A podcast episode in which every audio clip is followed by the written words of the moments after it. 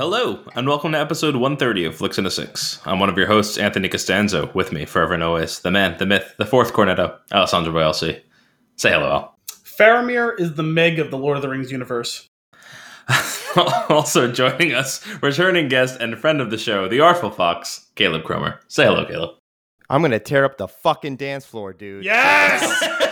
on um, this More week's that episode, we, we have some news on Mad Max, Tenet, Edgar Wright, other news and nuggets, all before diving into our flick of the week, the long awaited Ex Machina. But first, Al, what are you drinking? But first, before what we're drinking, spoiler alert for our favorite moment of this movie. If anyone's answer is anything other than I'm going to tear up the fucking dance floor for best moment in the movie, you're just incorrect. You're flatly incorrect, and you'll be disinvited from the rest of the show. Change his favorite moment of the movie. sorry, sorry for that uh, bit of editorializing. no, Um, that's a good. That's a good moment. it's fair. so we're drinking an Al's ales. Well, two of us are drinking Al's ales. Caleb broke quarantine to help us raise the roof. to raise a roof over the pavilion we're building in my house. But even before that, I stood awkwardly 10 feet outside of his apartment door, delivering beer to, to boost his spirits during this time of quarantine. My pasty was, uh, he was on the way, uh, literally, I was literally driving down, I won't say the name of your road, but that, that main road that's right near you, that's right near that other main road that's even bigger. I Thank- my my path during work literally was going to take me down that whether I wanted to or not, which I knew. So I was like, you know what? It's time to make a delivery. I can go off the rails here for you know three quarters of a mile to, to come see Caleb during the day. I didn't get a break that day. I worked like 13 hours that day, so uh, I was gonna do whatever the fuck I wanted. Um, and so I delivered him two different Al's ales. He got the brown ale, which me and Anthony did a few weeks ago, Hmm. and he got Delightful. the new Belgian Golden Strong Ale, which me and him will drink this week for the episode. I obviously still have a bunch earmarked for Anthony whenever we get to see each other again. so excited. Um, I love me an Al's Ale. Caleb's drinking it without us like formally saying we're going to drink it, which is Wow, what a monster. What a savage. uh, so a little bit about this beer. First things first, uh, it didn't come out quite right. Mhm. Now, it's not a big deal.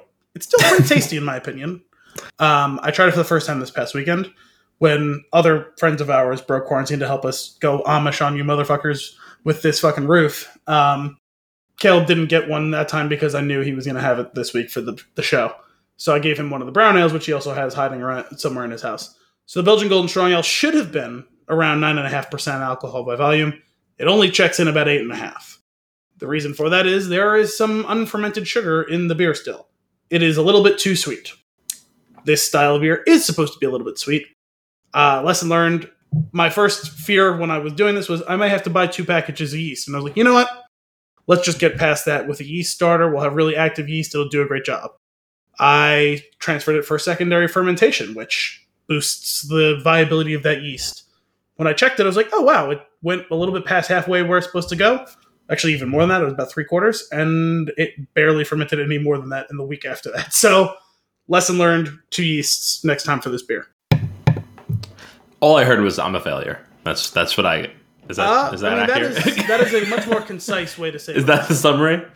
Yeah. Now you. All right. Uh, you so I'll get it when you make it right. Is that what you're telling me? Oof! If you can wait that long. Shots fired.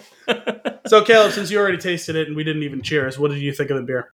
I like it. I think I do. I taste a little of that extra sweetness that you're mentioning.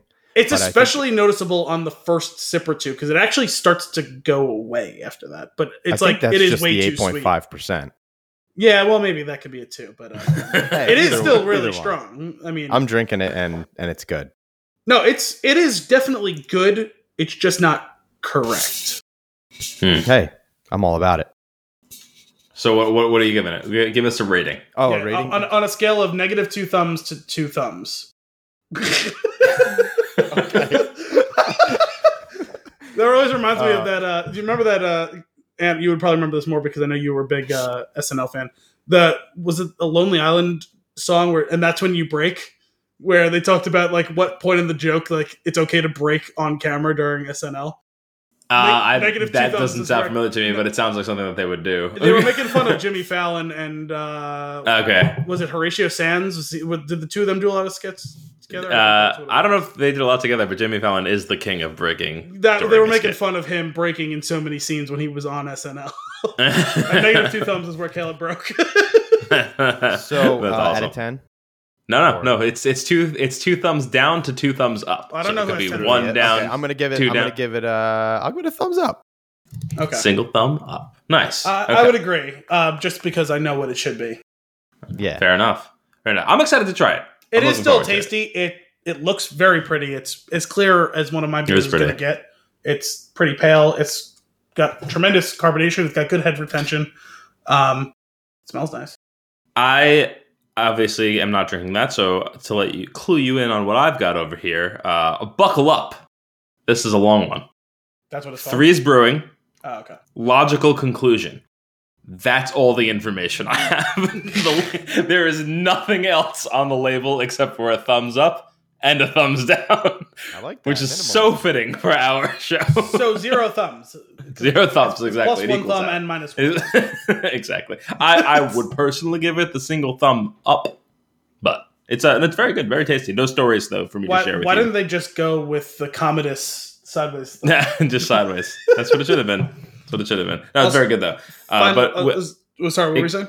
it kept us it kept us going. We'll at least have another week because we didn't dip into the reserves. Also, Anthony doesn't know what shop means. Apparently, he is. He is also. Then that's where you break. I am Job. I am Job.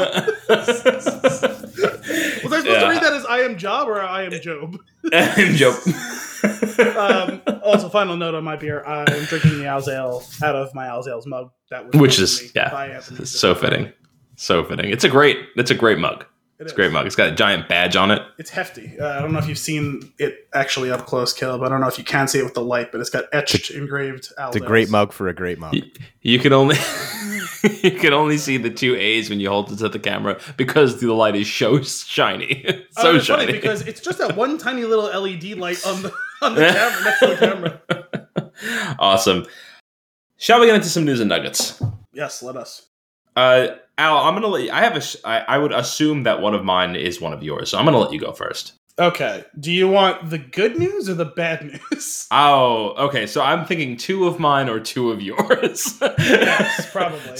So let's go with the bad news first and get this out of the so- way. Yeah, let's get it out of the way. Caleb, I don't know if you saw it or not. I don't know if you, we discussed it. I know Anthony's on the same page as me.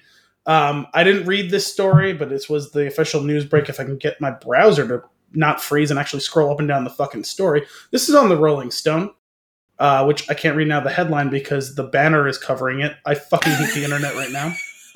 Zack Snyder's cut of Justice League to premiere on HBO Max in 2021. Subtitled After years of grassroots lobbying, Warner Bros. announces plan to hashtag release the Snyder cut of the DC blockbuster. You say everyone get your sighs and gags out now. Just this isn't. This shouldn't happen. Oh, of course it shouldn't. This this is the worst Actually, for, for all the pandering that's that Disney and Star Wars did for the Rise of Skywalker. This is infinitely worse. I want it to actually. I take it back. I want it to come out, but I want it to be so much worse than the one that was released as. Caleb, Like all bad mustache. It- Does it come You mean- with? Yeah. Okay. Does it come packaged with the butthole cut from Cat? oh my god. Way to throw it back. I, you know what? I appreciate you. I'm trying to find this tweet because it was spectacular and I lost it and I'm so fucking mad You at said myself right you now. said 2021 release, right? uh, on HBO Max. HBO. Max. Okay. Which now it just makes a lot more sense about what HBO Max really is, right? It's a trial run, and if they need to ditch it, they can ditch it because they still have Now and Go. What's and with next. the 2021 release? Do they not realize what we're going through right now? This is the time to release Well, that cut. Zack Snyder has to piece together the cut that he has of the literal clippings on the editing room floor by hand. Mm. Mhm, mhm. he has to put together the cut that doesn't actually exist, is what I'm hearing. Correct. Uh, he has Right. to do reshoots of the reshoots. Ah. Um, will, will there be CGI mustaches involved? yes, that's why I did the. Everyone has a CGI face mustache. that he just If, kept doing. if, if you could just if you could do that again now, can you? do No, that you're more not time? screen grabbing it. No, I'm I want to grab it. We'll put that on the episode. We're gonna Gal make that. Gal Gadot I think it's something about CGI you also mustache. not having a shirt on and making that face. That is just tremendous. Uh, before I read this, actually. before I read this horrible story, which maybe at least will give us some catharsis, let me read you a quick thread of tweets. This was from hbomberguy on Twitter.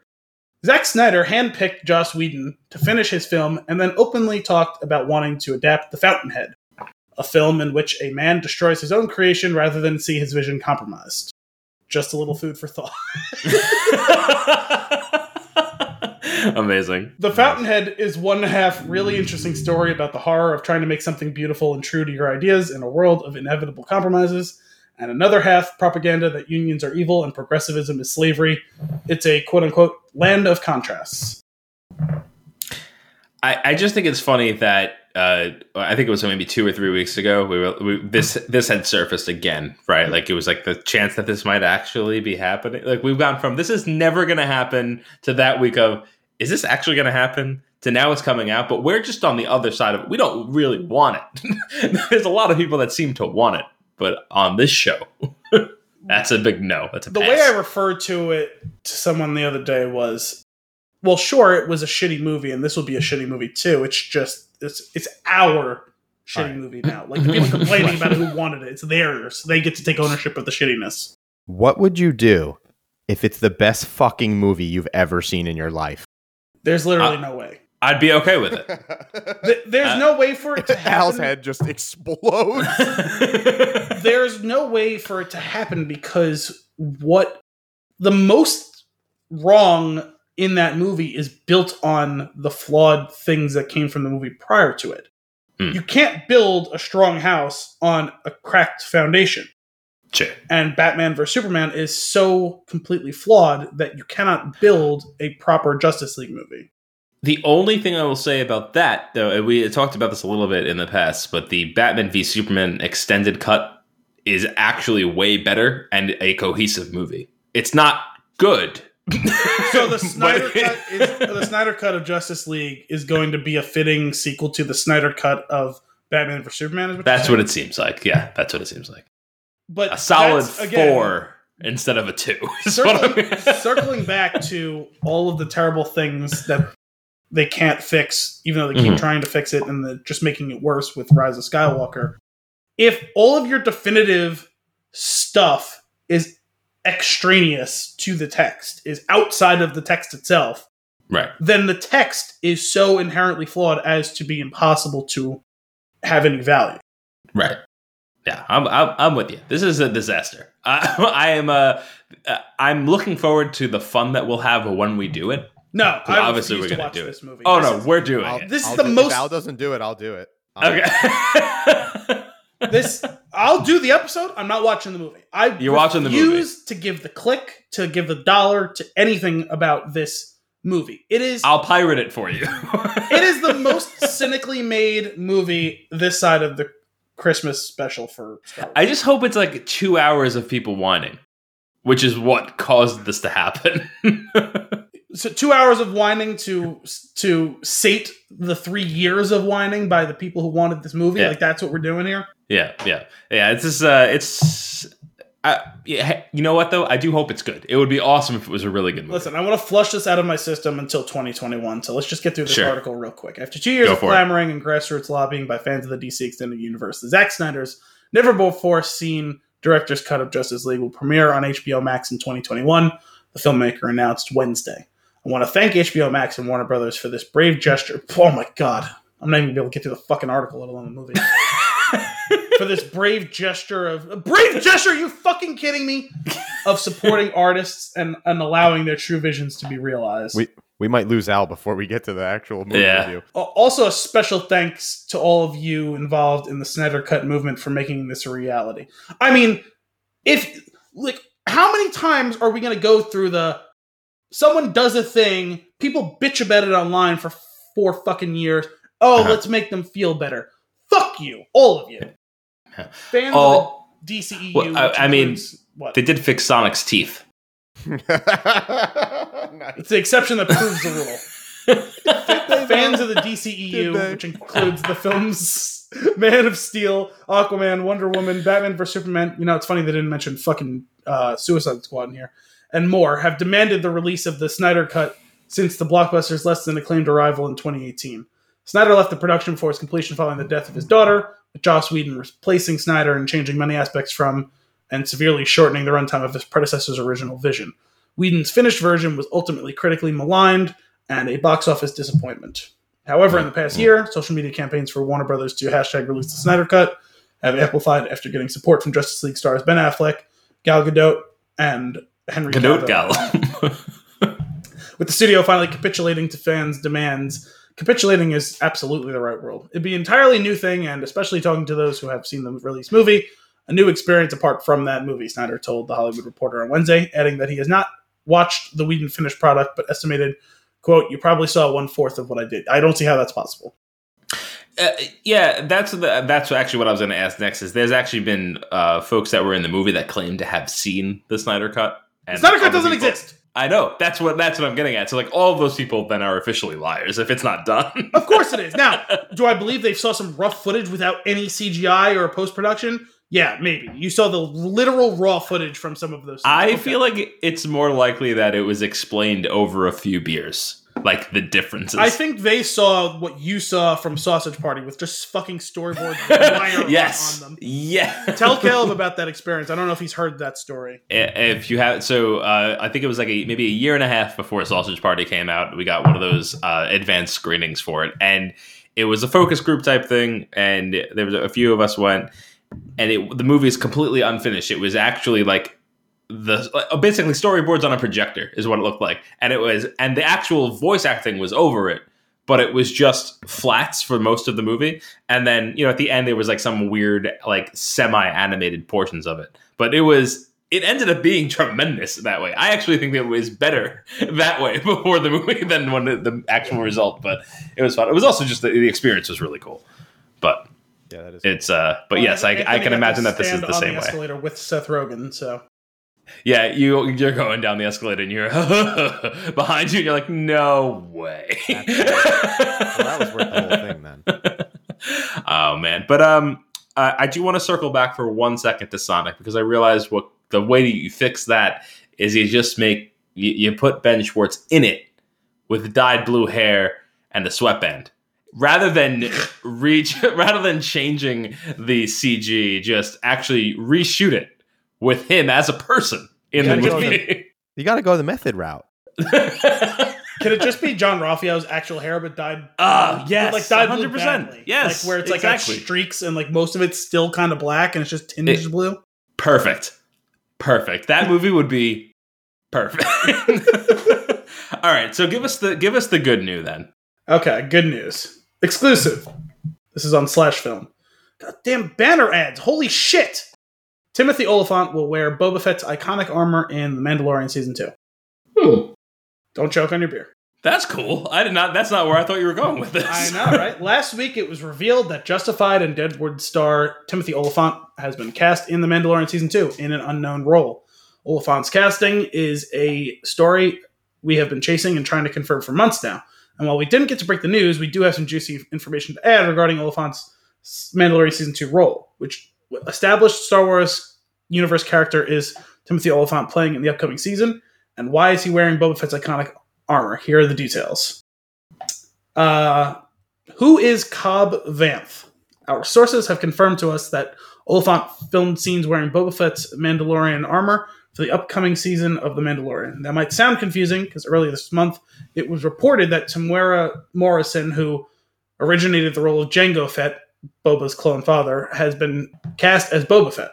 So what's going on here? Now, this is my perf- personal little parenthetical. I've seen that reported a bunch. I have seen zero confirmation that he's actually going to be in the Same. or in the show, Same. which I think is odd.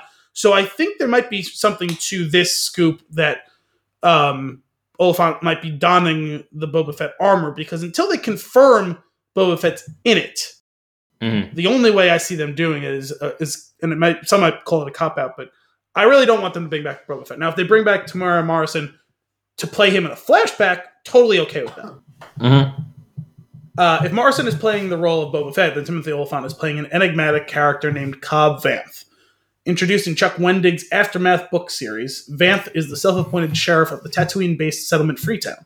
He wears a mysterious set of Mandalorian armor that was acquired from Jawas who scavenged the wreckage of Jabba the Hutt's mm-hmm. sail barge shortly after the events of Return of the Jedi. As you may recall, that was the site of the battle where Boba Fett was thrown into the Sarlacc pit in the Tatooine's Dune Sea.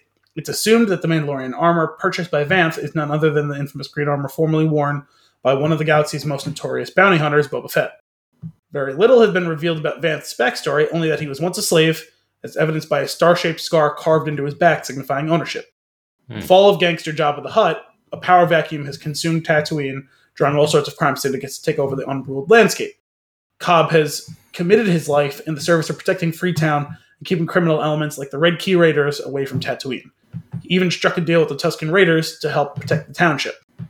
It should be noted that all of the above character details were revealed during the Aftermath book series. We don't know what he what what part he plays in the upcoming season of The Mandalorian, but I think the books offer a rad setup for the character. The Aftermath series gave the impression that while Boba Fett may be dead, the iconic armor would live on for another generation. But if Fett himself is alive and present in The Mandalorian season two, this complicates things. And then it Indeed. goes, it goes on further to reference how in the Gunslinger episode in which uh, Jin, Din Djarin actually shows up on Tatooine, at the very end, a mysterious figure was teased, uh, and that he was sporting the bounty hunter's trademark spurs. Right. Which is, I thought about that uh, when all of this news started coming out. Um, I, I re- was flashing back to watching the show, and I forgot that there were like little bits that were just teased there and left in this first season. Well, you know, I kind of sidelined that thought because I wondered. I didn't really pay too close attention to whether or not um, we saw the Spurs again, but I kind of assumed that that was Miles Gideon Mm-hmm. because we ultimately are revealed that he's followed him, that he knows him, that there is a Ah. connection point. Now, it wouldn't be terribly surprising if it was a separate character, and if we're going to get a character whose background entails him being on Tatooine and that took place on Tatooine, totally understand if that would be the case. But sure. in my mind, I've just kind of softly assumed that that was Moff Gideon, considering we know he's trying to track him down. hmm Oh man, I'm so excited for the next season of that show. That was just the weekly dose of awesome that I needed when it was coming out, and I'm ready for another eight of those. Eight, ten? How many was it? I want to say eight. Eight? I think it was eight. Caleb, you watched all of The Mandalorian, but after it was actually running, right? I watched it live. Oh, I don't know why I thought you were like a few weeks behind it. I thought you were I gonna think- I I, might have- I thought I don't know why I thought you were a monster. No, no, no. No, because I I remember me and him talking about it, and he didn't realize he could get a free subscription through like Verizon. Yeah. Sure. Oh yeah, yeah, yeah. No, I actually had gotten the. I actually was on someone else's account. Okay. So, um, but uh, I think maybe I missed the first week, but I was current after that. Me and Chris Nice. watched it together, so we loved. It. Where it. did you Absolutely stand? Yeah. I, I. I absolutely loved it. I am a mass. I'm like biased because I think anything Jon Favreau does is awesome, and I think Fair. he's awesome. Um, shout out to the Chef Show as well. If you haven't watched that on so Netflix. good. or Chef the movie, great, so good. great stuff. Wait, didn't Ant- didn't you make a few months ago the Cuban sandwich from that movie or something? Oh yeah, for like the fourth or fifth time. Oh really? yeah. A little pork butt, can't go wrong. so good. Comes out amazing. Those You use a- sandwiches you use are a pressure insane. cooker for that? Uh, Do you have a no, pressure cooker? no, I roasted No? it. I do have a Okay. pressure cooker, but I just roasted it. Uh, yeah, that's uh, more Mandalorian, please. I still haven't watched the um, though that little documentary jam that they've been releasing. Yeah, I want to watch it. I had a bunch of other things that were like starting to stack up on me, so I Sure. to knock those out. Um, especially because there was a couple series finales in there. But I do want to get to that soon. So I've got one that I just assumed you were going to have. I thought you would have been all over this, and I actually didn't dive too deep into it because I figured you would have the info, but maybe you missed it because I don't know if it was just today, but uh, that it was like more pronounced. Uh, but Edgar Wright's new production company focused on TV and movies set to kick off with three projects for Netflix. Does that excite you? It does. Uh, that is literally the first time I'm hearing of it. I didn't even see a rumor of a Wright related thing today. Ah, okay. So yeah, so there's um there. Well, it's it's a new production company. I actually I I d- uh, apologies. This note is horrendous because I wrote it down and then I think I edited it and then removed the name of the production company from the notes, which Well- sucks. Why don't you find that? And in the Sure. meantime, while you're searching for that, Caleb, are you a fan of Edgar Wright's work? Because me and Anthony love just about everything he's done. I honestly don't know much about him off of name. Okay, you know Simon Pegg and Nick Frost, the Yeah. actors. So the first few movies that they did were all written and directed by Edgar Wright or Edgar Gotcha. Wright and Simon Pegg together. So they, the three of them, did the loosely related trilogy of movies, like thematically related trilogies. The three flavors Cornetto, which is um, Shaun of the Dead, Hot Fuzz, and then At World's End. Um, Edgar Wright also did Scott Pilgrim vs. the World and uh, Baby Driver. I only one that I've seen out of all of those is Baby Driver, Okay, which very good movie. which I, I which I really really liked. So good. that was I one of hear our bananas. first episodes. I'm a that huge was like audiophile, and from the moment that he's dancing down the street and everything Oh, yeah. correlating to the music, I was like, "This is unique. Like, I love this. I'm all about it." Was he slow? uh, the, I, I I pulled up I pulled something up here for you. So the name of the production company is Complete Fiction, uh, which is great. Uh, but it is uh, Nira Park and Edgar Wright teaming up with longtime writer director Joe Cornish. Now, this is coming from Deadline, but this was reported uh, like all over the place today. Um, so it's I, I thought I thought I was certain that your good new was going to be this no, it was Mandalorian news, which was which is nice great. to- Now we just have two amazing things. So uh, the first project is Lockwood and Co., a supernatural action adventure detective series based on the best-selling novels by Jonathan Stroud. The series will be helmed and executively produced by Cornish. Uh, there's uh, City. What's this other one? Uh, there's a few other things that they're working on, but it's three projects right off the bat, and it's I, in conjunction with Netflix t- for those projects. That doesn't necessarily mean that all of their work will be. I was just kind of curious how you feel about them releasing something specifically to Netflix uh, that's not a movie, and it, it seems different for where he's coming from. Am I wrong?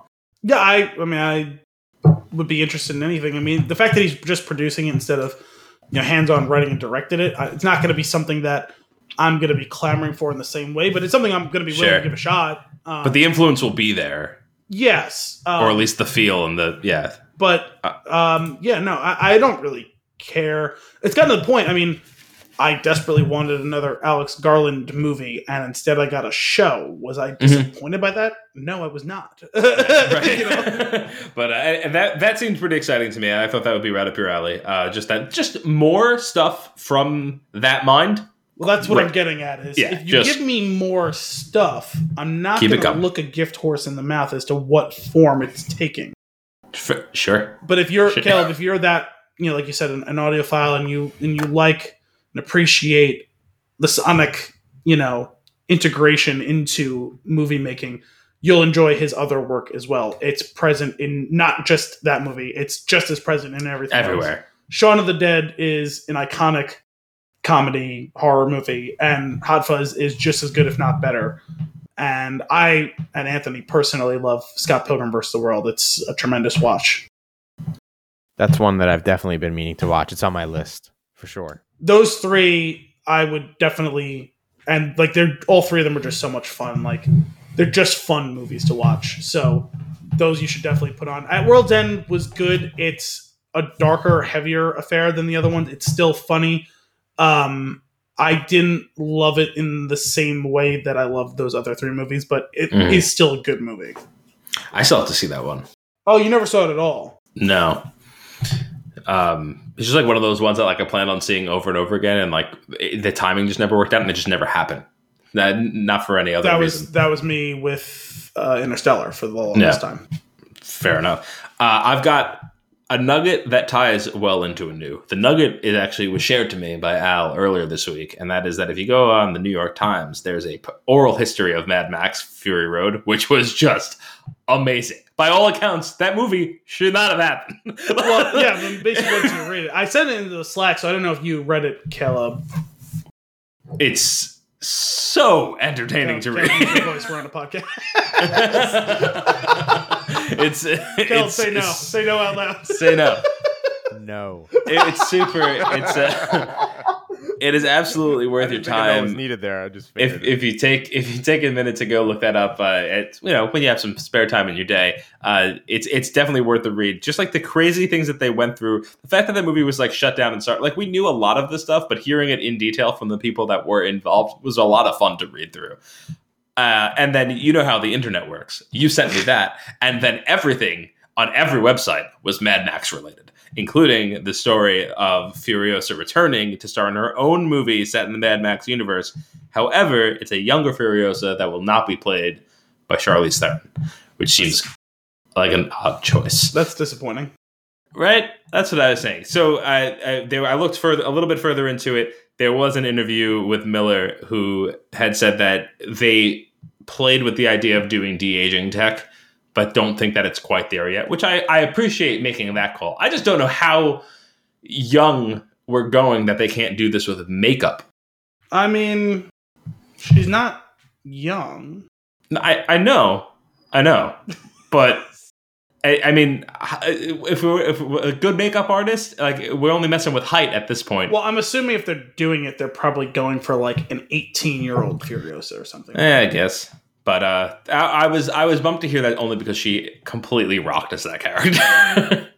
No, she did a great job. It was a really good movie. Um, Caleb, are, are you a fan of any of the Mad Max movies, let alone that one? I did see that one. I never saw any of the originals. That's where I'm at as well. Anthony is like a super fan of all of those movies. Well, you know, Tom Hardy's in that movie, so of course, that that's. For sure. Um, there were there was Caleb is a super fan of just him alone. So Respect. I love him and his mumbling. it's great. See, can we talk just very briefly about him and the mumbling? Because Sure. I don't get why that's all he does now. I'm not sure either. Because I- he's got I think- another movie that just came out or is about to come out where he's mumbling again. I think it's a degenerative thing.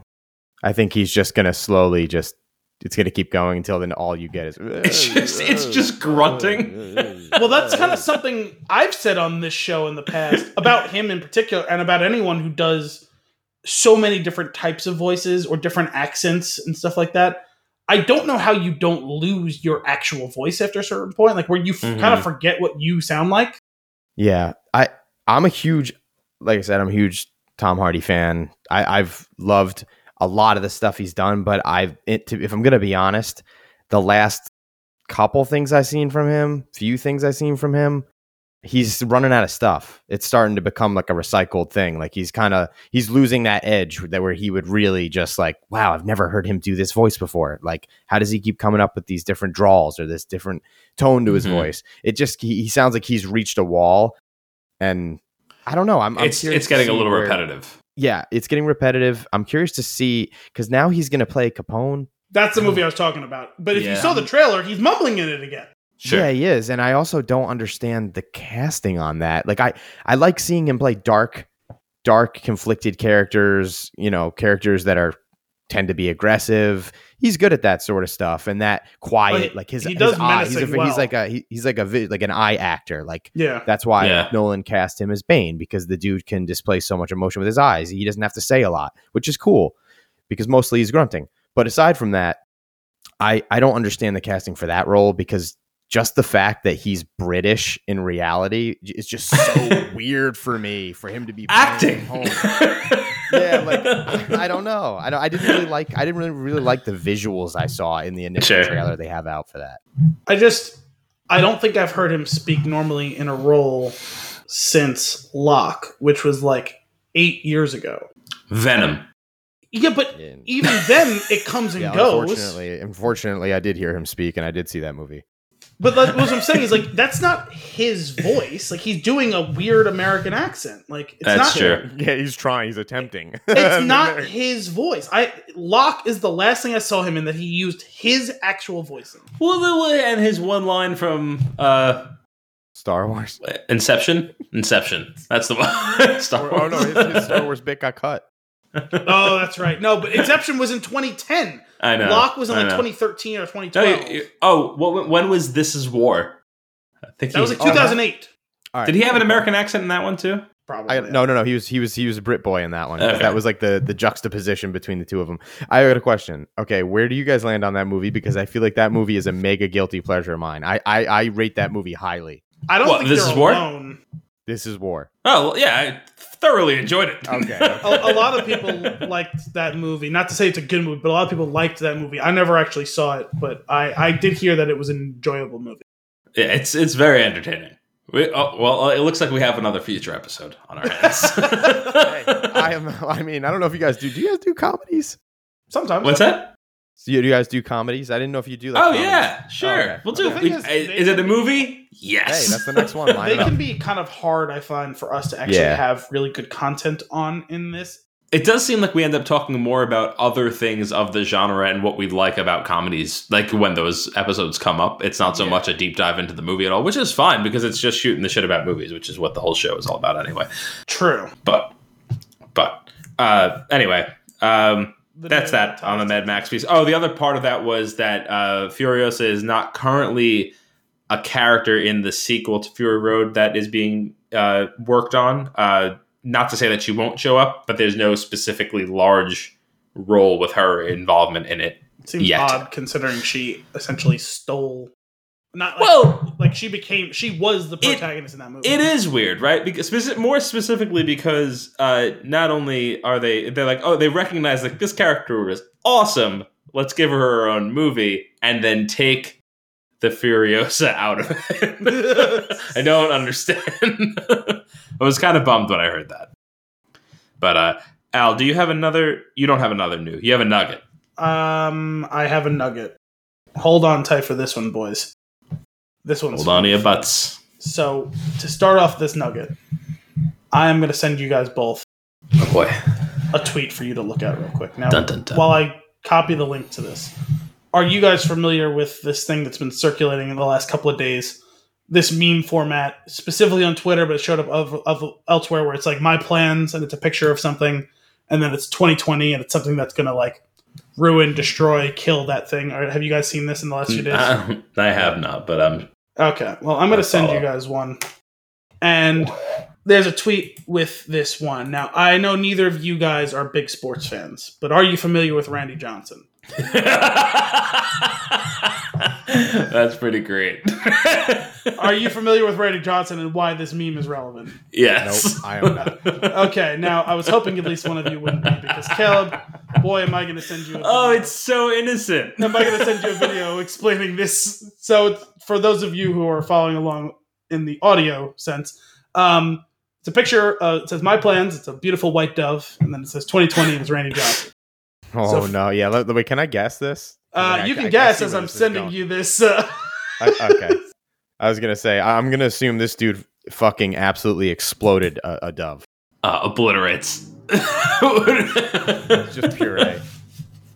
I'm, I'm, I'm- Here we go, folks. just so, just look in in your search Yeah. bar, Yeah. Randy Johnson bird, and you'll find the video, and it's going to make your day uh, or ruin your day, whichever you know. And, Uh. and I, I'm not rooting for the baseball in this case, but um, Sure, sure. There was a. Uh, I I went to uh, Cedar Point, Ohio, a few years back, and it, it was an you know it was, it was a beautiful day. Roller coasters, lots of fun. It wasn't overly crowded. It was great, but it was like midway through the day, kind of exhausted, standing on a line, waiting, a little bit dazed. A little, bit. Caleb just held up the video Yeah, of the that- bird that- exploding. Uh, now I want you to keep that picture in your mind, Caleb. So little, little dazed, kind of just standing on line, just staring off at to out um, at the at the track of one of the uh, of, of one of the roller coasters when a bird just gently lands uh, right on the track, and I lock eyes with the bird. And then the, roll, the roller co- Oh, coaster no. just comes zooming. For the rest of the day, there were feathers just at random parts of the park. Awesome. that It's reminded me of there was a news story like probably 15 years ago. Uh, remember Mm. Fabio?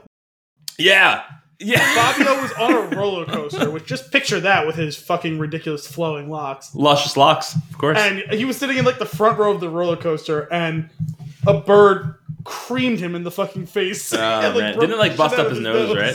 Yeah.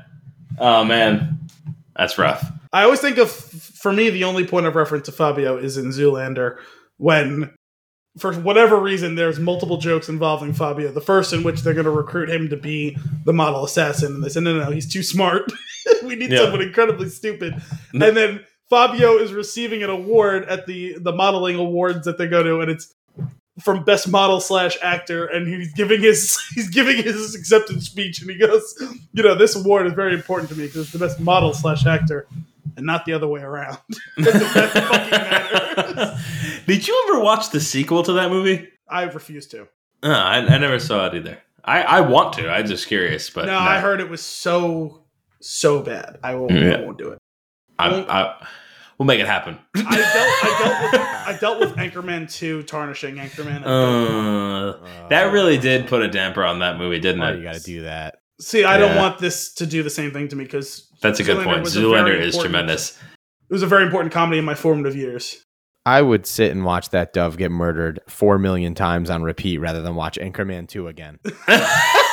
The thing is, there's something a little satisfying about watching the bird explode so perfectly. And again, Whoa. I didn't wish harm. on the bird. Pete, Peter, we've offended you multiple times on this podcast, and it like it's not a true reflection of the show. Me and Anthony have both kept pets our entire life. We love animals. Sure. But if you're Yeah. looking to diversify your sponsorships, they're here.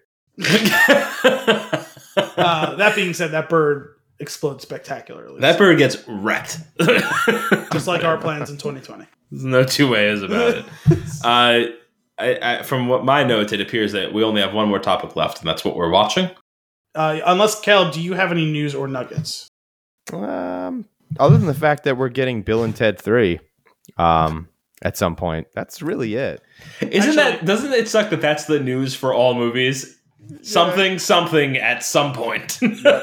yep, no, that's that is the formula right now. Actually, Yeah. at this moment, before we get into what we're watching, do we want to? Because we probably should have done it earlier in the show. Caleb, you want to tell us about your podcast that you just started last week? oh, sure, little shameless pluggy plug. Well, it's not. It is shameless because it is shameless because I teed it up, not you.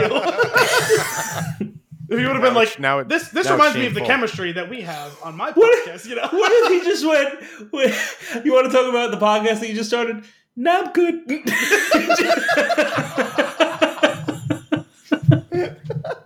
Uh, oh what- god. Say what out? Say what out?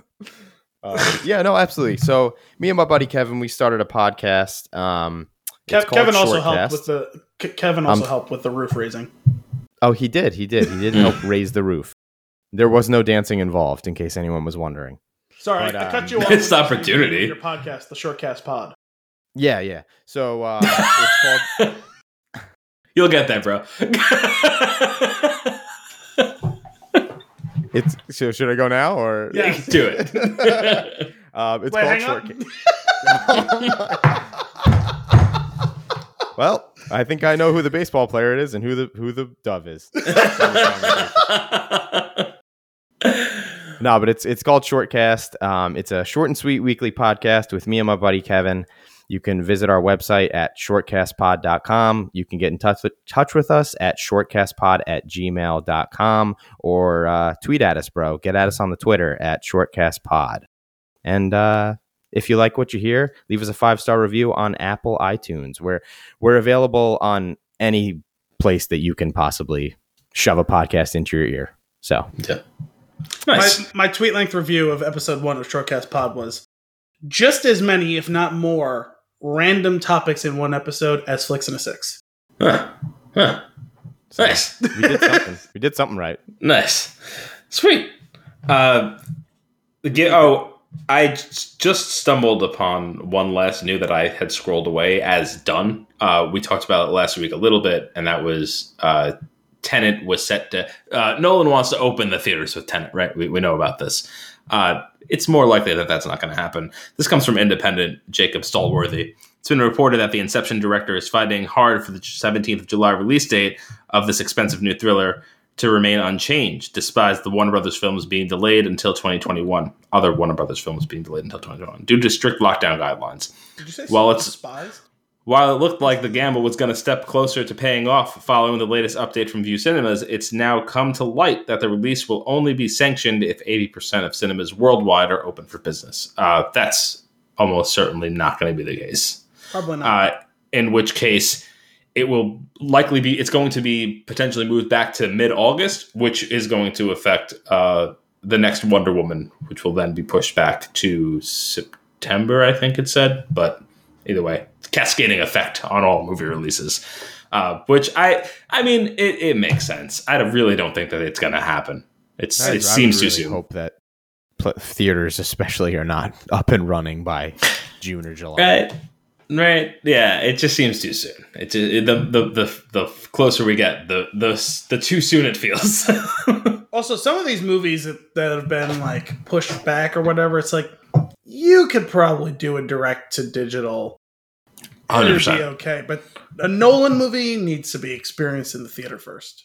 absolutely. I almost want it to be delayed a year so that I don't. Ha- I could feel comfortable going to the theater to see it four times.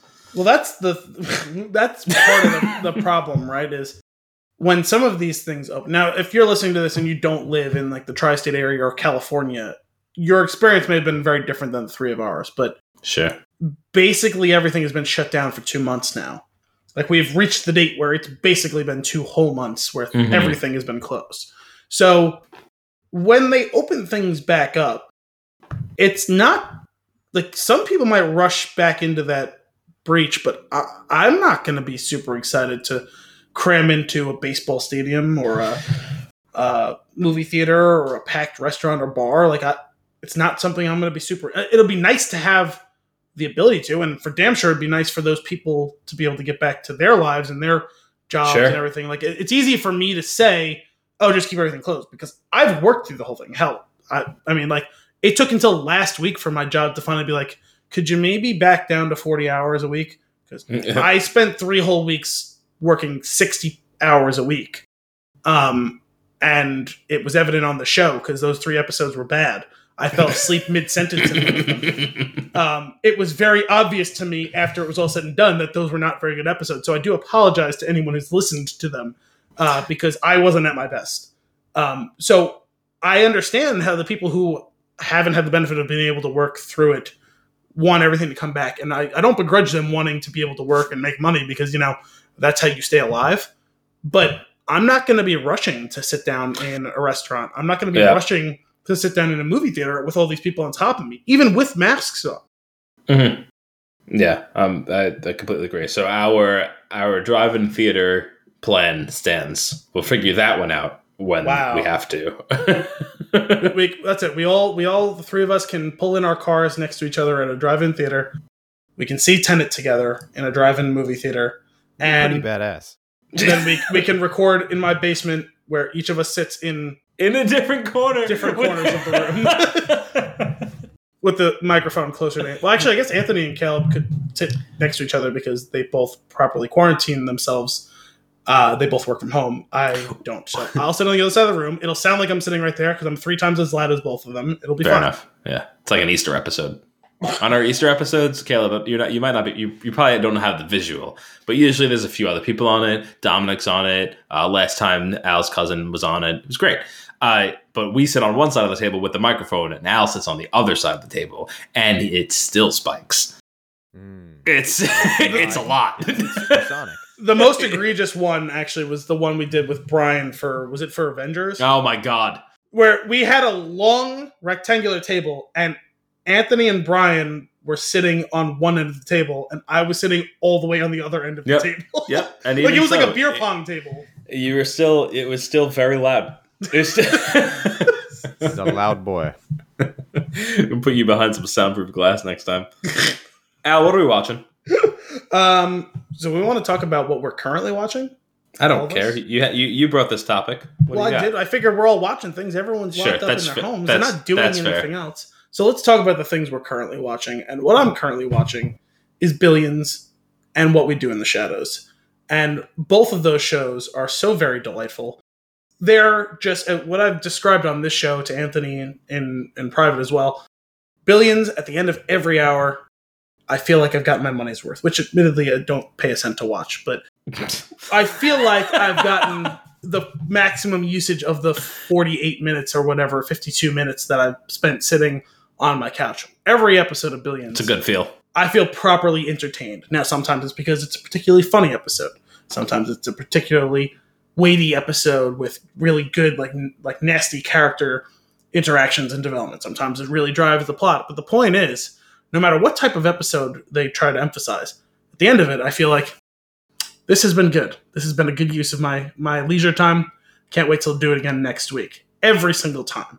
And I'm happy to report that in the second season of What We Do in the Shadows, it has risen to that level just as well. Oh, I- so okay. I really got to get into this. I loved the first season of What We Do in the Shadows, but it was a little uneven. It was the first season of a show. sure. There were some great episodes. There were some episodes where it was like, eh, That. yeah, bad. but the, the point is, for a 22 episode comedy, if it wasn't the best episode, you can move, you can like brush that off pretty quickly. Sure. They have, as you really hope that shows like this do, they have ironed out all their kinks. In the second season, they have fully actualized into what they want to be, where every episode has a purpose, whether it be to advance some sort of storyline, whether it be to follow some characters, whether it's just be we're going to be the funniest possible thing, the most ridiculous possible thing we can be in this episode. And what it shows you is that they have achieved a level of confidence in their own art form. Because last week's episode is a totally derailed thing where it just follows one character. There's a couple of scenes that they check in for two seconds with the rest of the, the house, but it just follows Laszlo, who in the opening scenes, the the very first scene of the the show, they're playing some sort of game in the backyard of the mansion, and what the, turns out that game is they've killed so many people and buried them in the backyard that they have to find all the depressions where the bodies are dis- are deteriorating and like fill them in because it's a hazard because like a UPS guy came and tried to deliver something and he fell into one of these sinkholes around the body. Mm-hmm. And he pulls out like an arm and he's like freaking out. And so while they're playing this game, they're playing a game where each of the the, the vampires tries to find these depressions as quick as possible, and Guillermo marks them off so that they can fill them in. And all of a sudden, there's just another person who shows up, and that person is another vampire who's trying to hunt and kill Laszlo, and that person's Mark Hamill. Doing a ridiculous accent. Now, so good. let so me just tell you about my experience with Mark Hamill guest starring in things. This is now the third time in the last five years that I've watched something that Mark Hamill's guest starred in, and I didn't recognize him until the final scene he was on screen. That's ridiculous. Now, how that could be possible when I've loved Star Wars my entire life, I'll never know. But it happened when he was in an episode of Chuck. Didn't recognize him until the final scene he was in. He's a happened wacky to me in man. Kingsman. Didn't recognize him until the scene he died. That one's happened- crazy to me. I I know because that's the one that like he looks most closely the way that he did with Star Wars. Plus, it was like similar overlap in time. It happened to me again in this, and I'm watching it, and Mark Hamill is in it. He's being ridiculous. Him and Laszlo have this blood feud from 150 years ago when Laszlo didn't pay a deposit on a like a room that he rented from him or something like that. So Laszlo decides to get his go bag in some abandoned hotel and totally leave his life behind him, go on the run as Jackie Daytona. And Jackie Daytona's disguise is as a regular human man who's a bartender who owns a bar, and he keeps a toothpick in the corner of his mouth. Perfect. And when he keeps that toothpick in the corner of his mouth, no one can recognize him, including Nadja, his wife of 100 and something years, including Mark Hamill, who has been hunting him for 150 years. so Jackie Laszlo is Daytona- Uncle Eddie. Yes, Laszlo is our Uncle Eddie. Jackie Daytona likes the finer things in life. He likes human alcoholic beverages. He likes the girls' volleyball team at the local high school. He's their biggest supporter. He's the one who's hit hardest when they don't get to go to state because the budget sucks. The entire episode is about him Oh, creating man. a new life as Jackie Daytona. I I gotta I really gotta get on this show. and like and that's when you know a show has totally nailed what it's going for when they can have an episode that doesn't matter at all in the narrative even in the characterization because i imagine that the hard won lessons that Laszlo learns as jackie daytona are going to be totally left behind and it really Sure. doesn't matter because they take this stupid idea which would have been a funny little bit as it could have been a c block storyline where Laszlo goes missing for the whole episode and it's about everyone else and you Uh-huh. just check in with him and he goes i'm jackie daytona and blah blah blah and it would have been worth a chuckle. Instead, they say, no, no, no, we're doing the whole fucking episode about this I like ridiculous thing, and we're going to double and triple down on this idiocy. And- Which is it's funny though because that's only something that you could earn after a whole season of the show. Yes, uh, the, last week's episode, Colin Robinson finds new and better ways to suck energy from everyone, Beautiful. and he becomes entirely too powerful. He's more powerful than the other three combined. He's draining their energy without even trying. He drains so much energy that he starts finding new powers. He grows hair. He- he- oh man. it's an incredible, incredible show. It is so, So much good. fun. It's such a quick, easy watch. It's so quick witted. Like they just fucking drop lines like nonstop. It's just a delight for 22 minutes every week. Nice. And not delight in the way Not that a delight like on uh, show. Phantom Thread. A delight like a true delight. Nice. Caleb, what are you watching? Um, I've actually I've been enjoying the chef show. Nice. Um, I dropped off of you know any main series recently just because I've honestly been pretty busy in my own quarantine. So between starting the other podcast, getting all the kinks ironed out in that, recording the second episode and losing it completely, and having to re-record. Oh no. Oh, no. Yeah. So anyone, yeah, anyone who has listened to the first episode, we I apologize. I'm a little off of a week, but it's okay. Um, no, but you know it happens. But yeah, I've just been really busy, so it's been kind of those quick little blips of watching something. You know, usually at the end of the night, um, you know, laying in bed, and why not get you know why not get really hungry? Why not watch a bunch of food you can't eat Sure. right before you go to Sure. bed? You know. Yeah. Just go to bed with your stomach growling. Yeah, I've done that. Yeah. Not not a fan.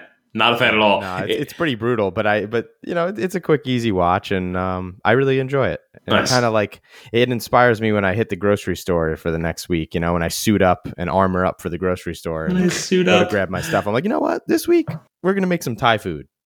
you know, My- just like whatever. My meat is shelf. delivered in a frozen box, and Kim goes and gets vegetables at the store. So I have uh, don't leave. I had Thai food for literally the second time in my life this weekend. I had pad Thai from a Thai restaurant. Sure. I got it Thai hot, like the hottest one that Uh-huh. they do. Honestly, not that bad. Pad Not Thai that bad is- in that it wasn't that hot, or you it was like the food itself was okay. Oh no, like well, first of all, like it was good. I don't quite understand the hype, but like it was good. Yeah. Like I, I would eat it again. It's just not something I would go out of my way to eat.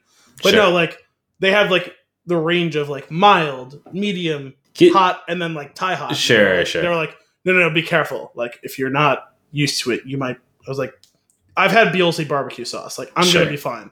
Sure. Uh, and I was. I mean, sure, there was a little bit of sweat, and yeah, I had to fill my glass of water, but just just bad. get get out of the pad thai comfort zone because that's where that's where things start to really open up.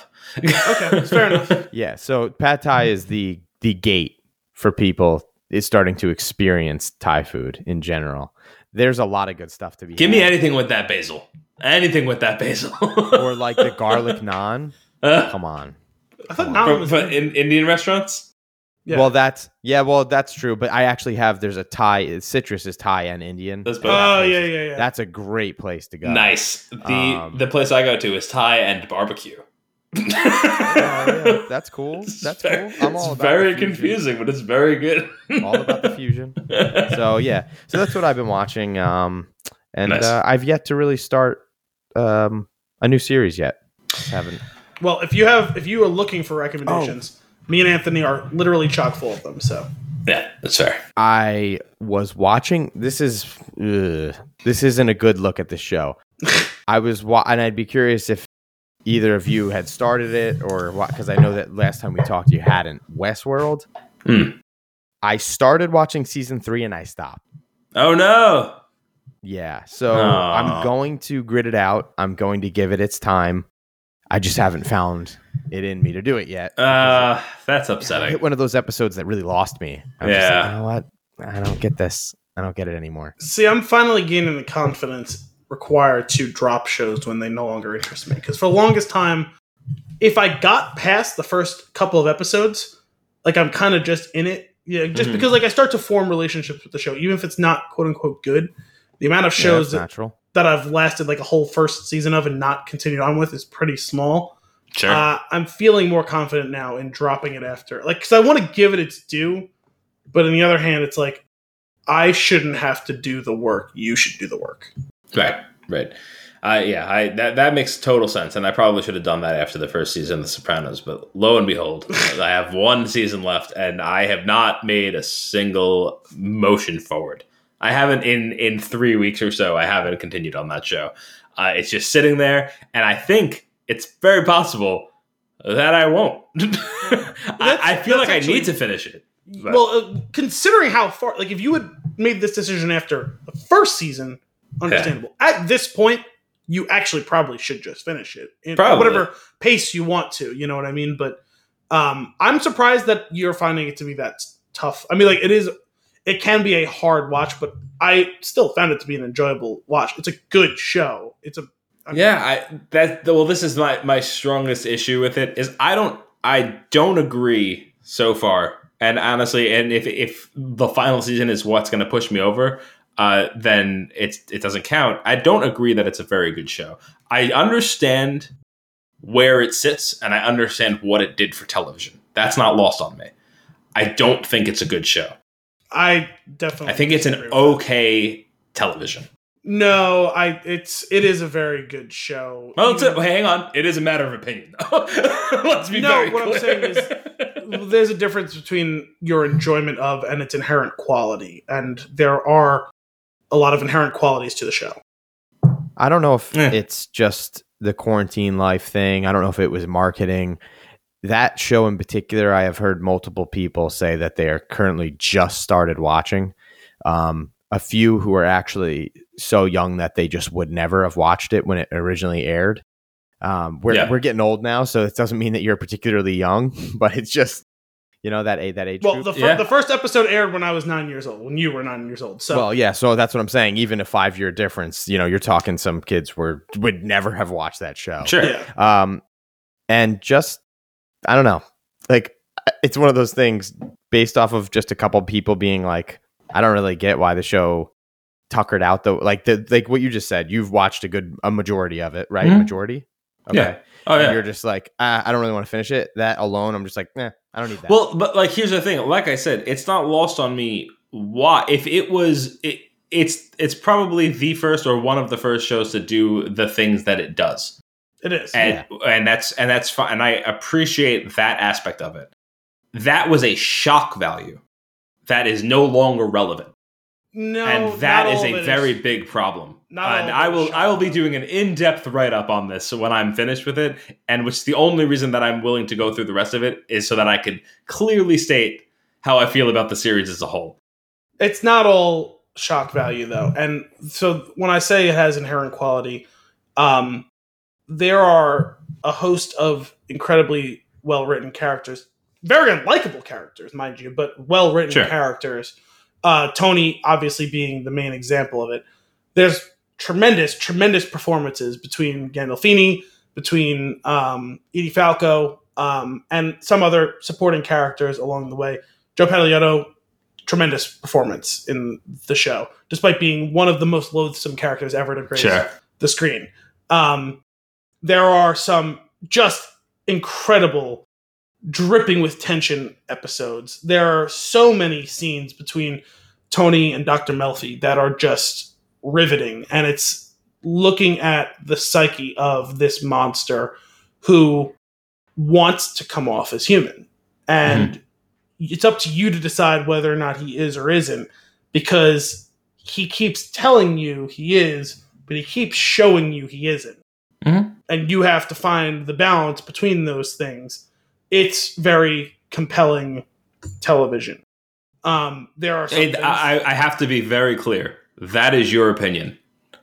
That it's very compelling television. I think that it is there. There, I can understand why you would like certain pieces of it. I can understand why you would like the execution. I do agree that certain bits of it are executed very well. Uh, maybe it's the condensed like situation that I'm watching it in.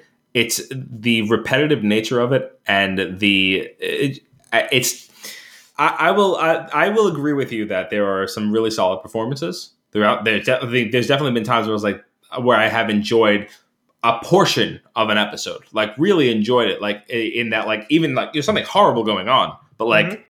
but like wow. And I agree with you. Yes, the I, honestly, if the show was just in the therapist chair, I would probably be all in on the show because I those are the best parts of the, of the series. They are.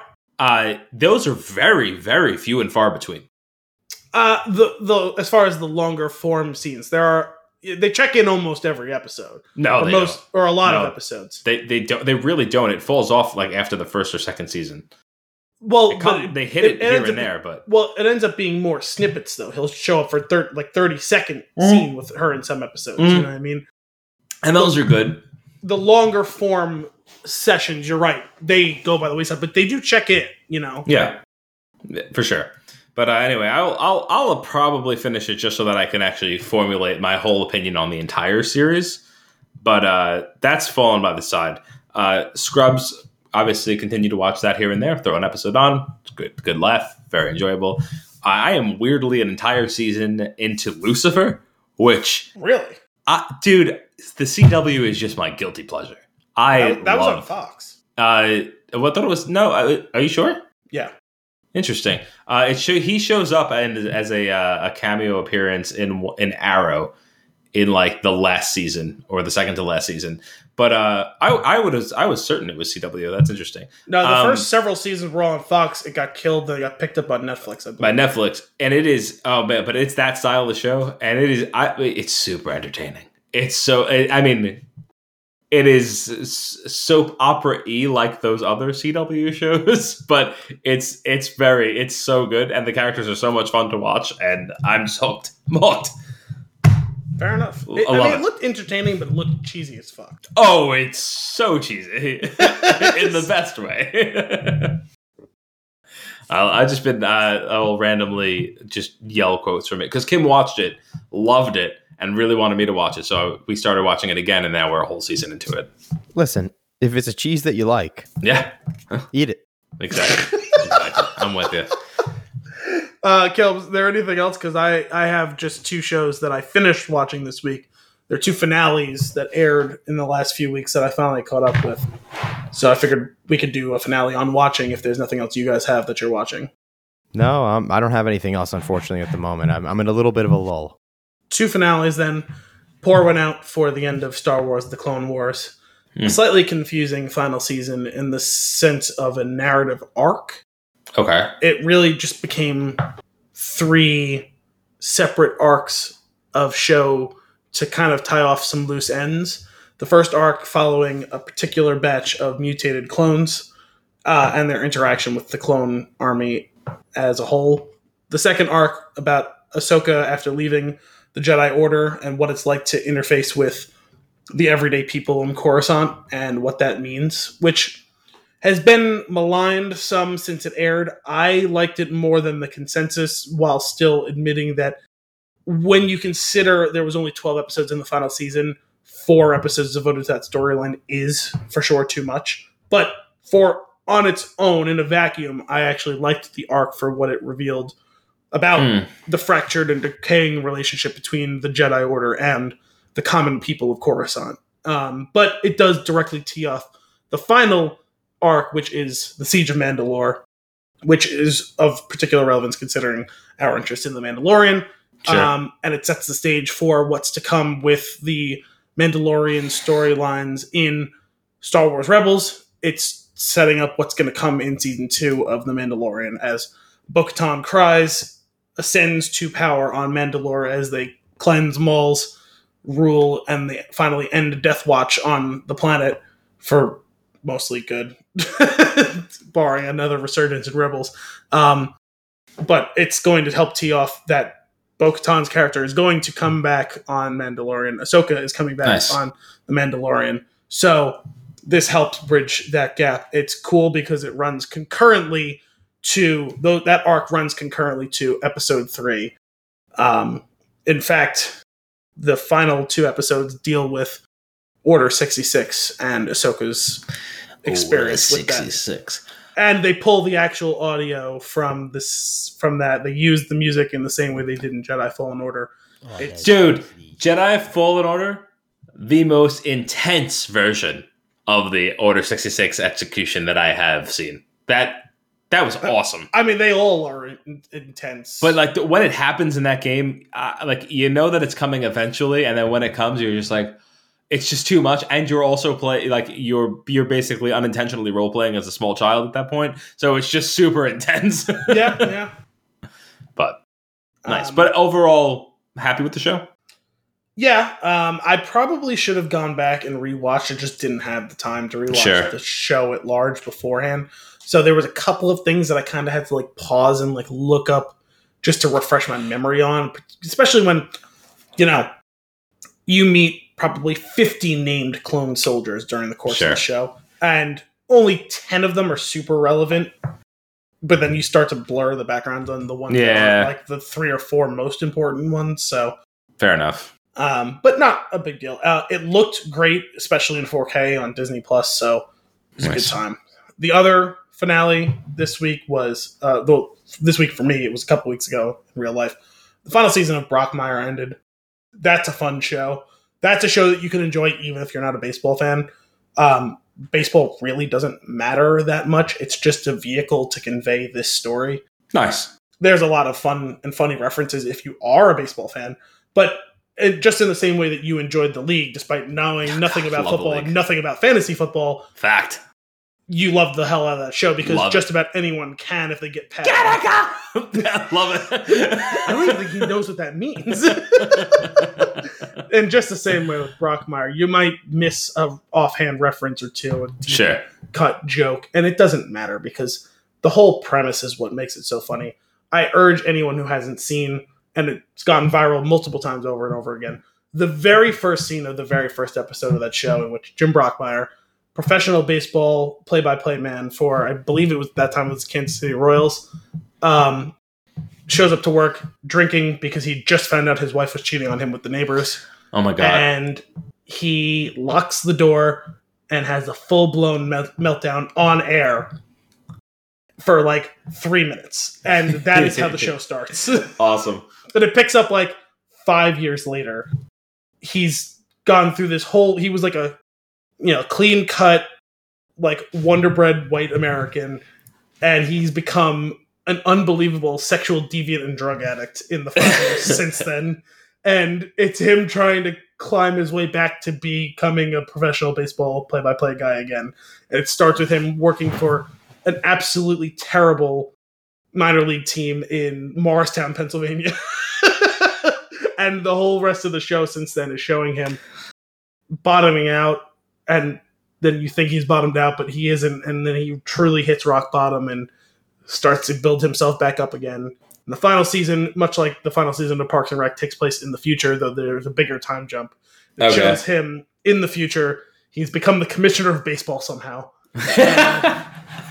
It's just showing him in a weirdly dystopic future in like the year 2030 through 2033 for the Mhm. final season. And it's just it was a really fun show is intensely raunchy and dirty it aired on ifc so you know they kind of have no holds barred with that uh i mean some of it's truly disgusting actually but it was very very funny he is very very funny uh, but it was dark and depressing at times too because that was the character he was funny and he was Mm. dark and he was depressing Interesting. Well, that's what we're watching. What are you watching? What should we be watching? Tweet us at the Spin Shooting. With that, let us get into some fun and games. Caveat for this fun and games: I could not find a single quiz that I liked, and I was getting very upset. I was I like, "Is there no?" find- I was quiz? I, I was gonna couldn't find a single quiz about X Mac, and I was like, that's not surprising. Well, no, that, that that's not so surprising. But but, like, I I specifically wanted something AI related. I wanted a quiz that was going to tell me which AI from a movie I am. what Alex Garland acid trip nightmare are you? Sure, even that. Yeah, are you creepy bear? Like, what are you? I, Demon Bear, and Demon Bear it's trademark. I, Uh, I I gave up uh, and then found then went on a, sh- a short adventure to find a quiz making app, which is Nice. apparently there's a lot of them, uh, and I, I made my own. So this quiz is made by me for you, nice. and, like and it's got all the hallmarks of a good quiz. One of these days, I'm gonna have to bring the quiz to you because I feel bad that I think you've done every one of the quizzes. Did I do one quiz? I think I think you did one. I think Yeah. you did one, and it was like a super surprising when you did it. I did. So, just a little recommendation. Anytime I'm on the show, I think I should be the quizzer, and you guys should be the I'm down. You're gonna I'm be down. the quiz master when you join. Al, because Al I mean, I don't know if I can contend with that that data bank. So and, and uh, Kale did come to me come to Newberg Brewing a couple times with us for trivia, and him and our, some of our other friends were intimidated by our group's trivia skills. Mm, mm. yeah, I could I could see that. I could see that. I, I enjoy a good trivia game. It's it's it's great. Actually, I like this. From now on, when we have guests, let's They'll do the bring they'll do the quiz. or I like it. Yeah, give them some work to do. I'm down with Yes. that. Your homework. Pawn it off. Watch a All right. movie. Bring some news and notes. Bring us a quiz. the what this quiz has specifically though specifically for you specifically for this show is only three questions because i couldn't i didn't want to make any bs i don't want to do what's your favorite color like i don't want any of those garbage questions in there so there's Do I- three do I- questions I was like, do I do I get partial credit for answers where I show my work or? no no no there's there's three questions there Ah, you're four showing your definitive You don't need to answers Show your work. and it's going to be very simple so i've got the quiz pulled up for both of you right More now chest on this screen. The cleavage. I just saw nipple. Oh god. Which film AI are you? First, pick a location.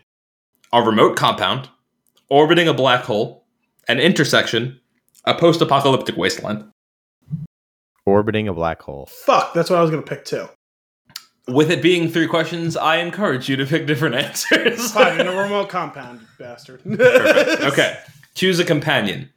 Cooper, Sarah, Caleb, or Nathan. Well, I can't go Caleb. Caleb, Caleb's uh, answer to the quiz is just the Spider-Man meme where they're pointing at each other. yes. I'm gonna go. I'm gonna go Cooper on this one, man. Okay. Al? That's Sarah. Sorry? Sarah? Sarah. Perfect. Okay. What would you describe yourself as? Cleverly witty? Relentless? The strong silent type? What is self? My incredibly douchey answer is I'm kind of first all of the first three. Can you say the last? Can you say the the the second one again? Sure, it's, it's cleverly witty, relentless, the strong silent type. What is self? I'll go. I'll go cleverly witty on the first one. I'll go with the strong silent type. Strong silent type. All right. The answers are in. Uh, which okay, so here's the here's this is great. I'm very happy that this happened the way that it did because I was very curious how do these quizzes work behind the scenes. Caleb picked the three answers that are associated with one of the results and did not get that result. So What? It, it means that the results are completely randomized. anyway, uh, Al, you got Kyoko. You keep to yourself, and you are way more capable and intelligent than you let on. Though you are quiet, though you are quite guarded, you do enjoy the occasional dance party. This is Ah, disturbingly this accurate is- for me. Uh, this is really accurate. Video evidence showing how accurate this is. Caleb, you got the Terminator, and you should have got Tars. but anyway, I'll be for yours, back. it says you are, by all accounts, a machine. You will stop at nothing to destroy the human race. The thing is, Oh my god! the Tars one is so good know. that I I'm gonna I forgot what I actually wrote for it.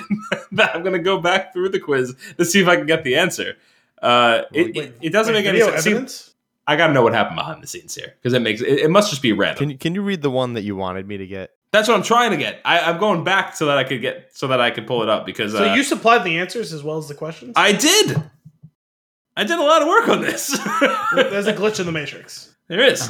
Now it's now this is turning into me making my own quiz app, which is just ridiculous. Okay, all right, I fixed it. I put the same exact answers that Caleb gave me and got the one that he should have gotten. So, Tars, you're a brilliant companion. No ego, no animosity. You're here to be a team player and not at all to hurt, dismember, or otherwise eradicate human life. Honesty setting 90%. Nice. I like that better than Terminator. Right? I agree. I, I, I just assumed that that's the one you were going to get because when I made the quiz, I knew which answers you were going to pick specifically. You're like like what the fuck? Is your name Nathan? I actually gave, I actually put more thought into Kyoko and Tars because I thought those were the two that you guys were going to Wow. get. Wow. Wow. Anyway. Uh, so what were what were the other potential answers? Uh, so you had Terminator, Tars, Kyoko, and uh, Ava. Okay.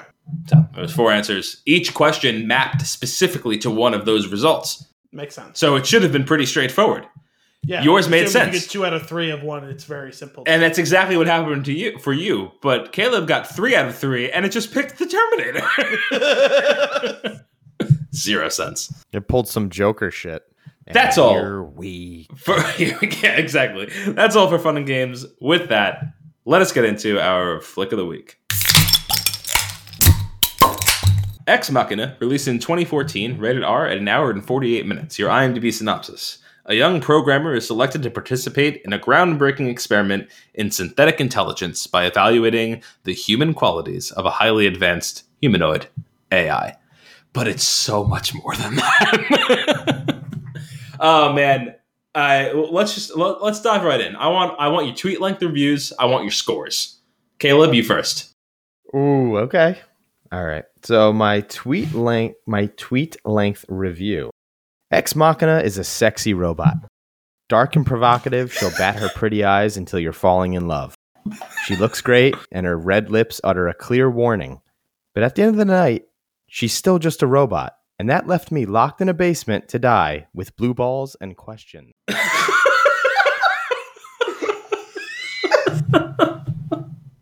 What's your grade? What's your score? 6.5. Six point five. Okay. All right. All right. Al. Um, a slow burn thriller about life and humanity and what actually defines those concepts in a near future that feels all too real at present. A borderline masterpiece in just over 90 minutes. 9 out of 10. Nice. Nice. Ex Machina is part of the Alex Garland God Complex anthology. Told through the lens of four characters and four perfect performances, the story unfolds as a heart pounding and unnervingly steady crescendo that has me hooked from beginning to end. 9 out of 10. I like Caleb's the best. I'm very surprised by your rating. I, I, I just assumed this was going to be a high rating for you. I thought this was like one of your favorites. Same. I was surprised that it was that low. Well, at least just for how creative the tweet length review was.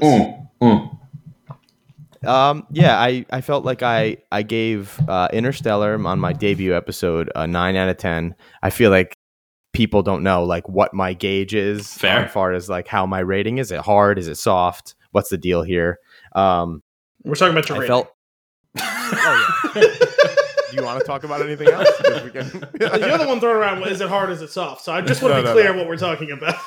Yeah. So, well, uh, I felt like an honest review would have been the best review. I did struggle with this one a little bit. However, I'll get into it as we move forward Sure. as to why I went with the 6.5, but it's just honestly how I felt about the movie after watching it. I, I- now, I did only watch it one time. Okay. It's tough for me because I do like to do multiple viewings. It just didn't happen. Fair enough. But um, that's how I felt. All right, all right. Let's. Uh, th- uh, I was torn. I I wanted. I was debating giving the movie a ten, uh, and the reason I pulled back is I. I'm trying to be a little bit more reserved with my te- with my tens, and in fact, I'm actually going to pull back one that we did a couple weeks ago. Um, the interview is a nine, not a ten. I I was a little surprised how high you went. The, the, the problem is, and and here, here's the thing: if you if you know me from the show, from the stuff that I've written on the site, I really, really, I I I don't just really enjoy things. I really enjoy enjoying things. If that makes any sense. So like, my gut reaction is going to be super high. I like I, I I'm not going in to dislike something. I'm going in because I want to enjoy it. Well, and we've also talked how there is some selection bias because we generally pick things we think we're going to enjoy. Generally, Sure. I mean, sure. A Star Wars holiday special, a Phantom Thread. You know, there's there are outliers, but we You get your generally pick things we hope we're going to like, right. and most of the time we do, but sometimes we don't. I, and the reason why I ended up pulling it back is now, like, Interstellar is a 10 out of 10 for me. So, Which is why What I I'm- interview being a ten out of ten was insane. what I'm trying to do is this is now that's like kind of like the gauge is like, is it as good as this? Can I say that with confidence? And if the answer is no, but it's I'm having a, a hard time, then it's a nine. Otherwise, you're probably going to range somewhere between a one and an eight, which is a more realistic place for a movie to be. I also like kind of yo-yoed between eight and ten out of ten on this one. I ultimately settled on a nine. I think anywhere in that range shows that this is a superior movie in my eyes. I think Mhm. any of those grades is perfectly valid. I could be talked up or down a half point or so on my grade. Uh, I love this movie. The thing is, when we get to least favorite moment, spoiler alert, I don't have one. Mm, But I do, but it's not. doesn't- It's not reasonable. was like, well- Well, I guess what I'm saying is, I don't have any like one moment that doesn't work, but that doesn't mean that it's a perfect movie either. Mhm. For like sure. there's things that could have been better, but there was nothing that was bad.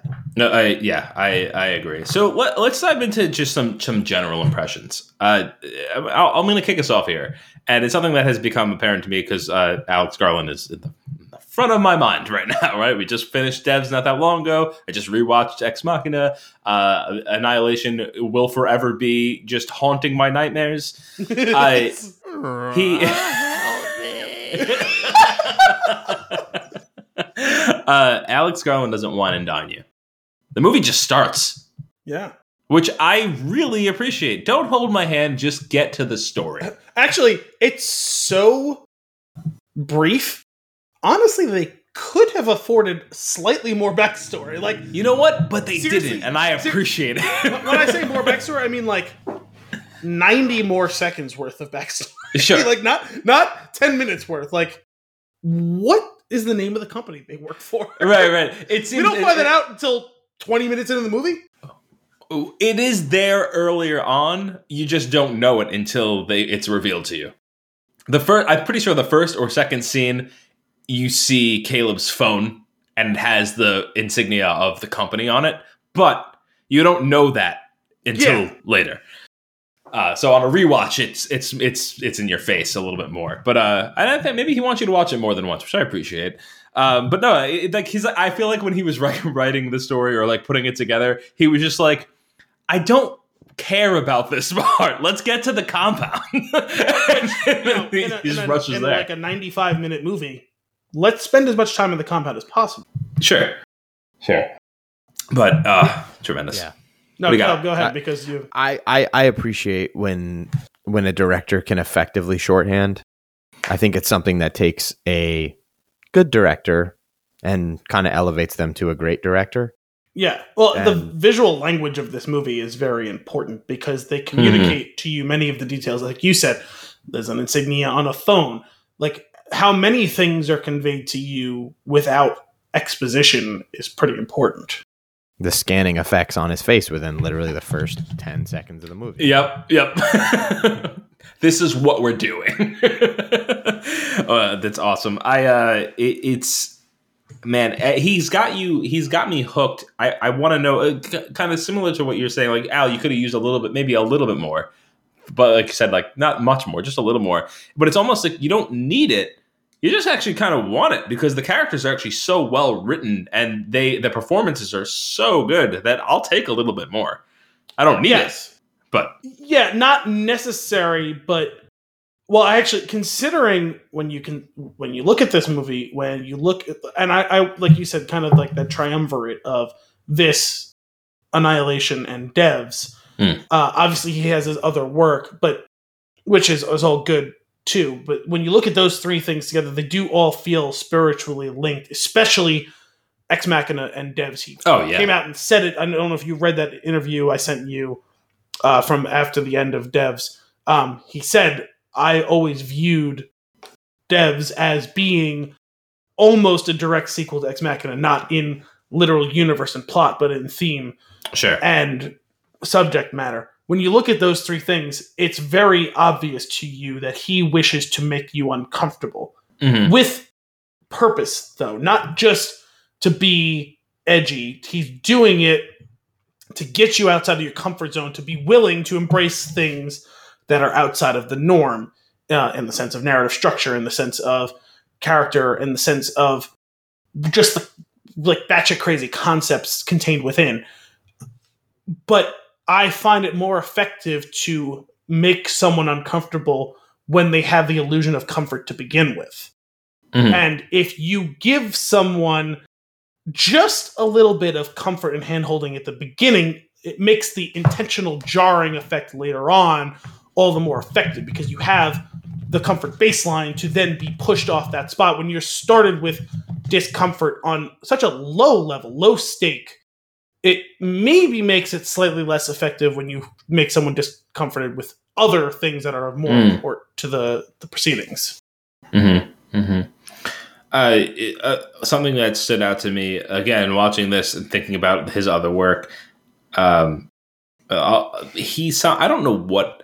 Like he's clearly very talented, Yes. right? Like he he knows th- how to do his genre of this medium. Yes. He, he knows how to do it.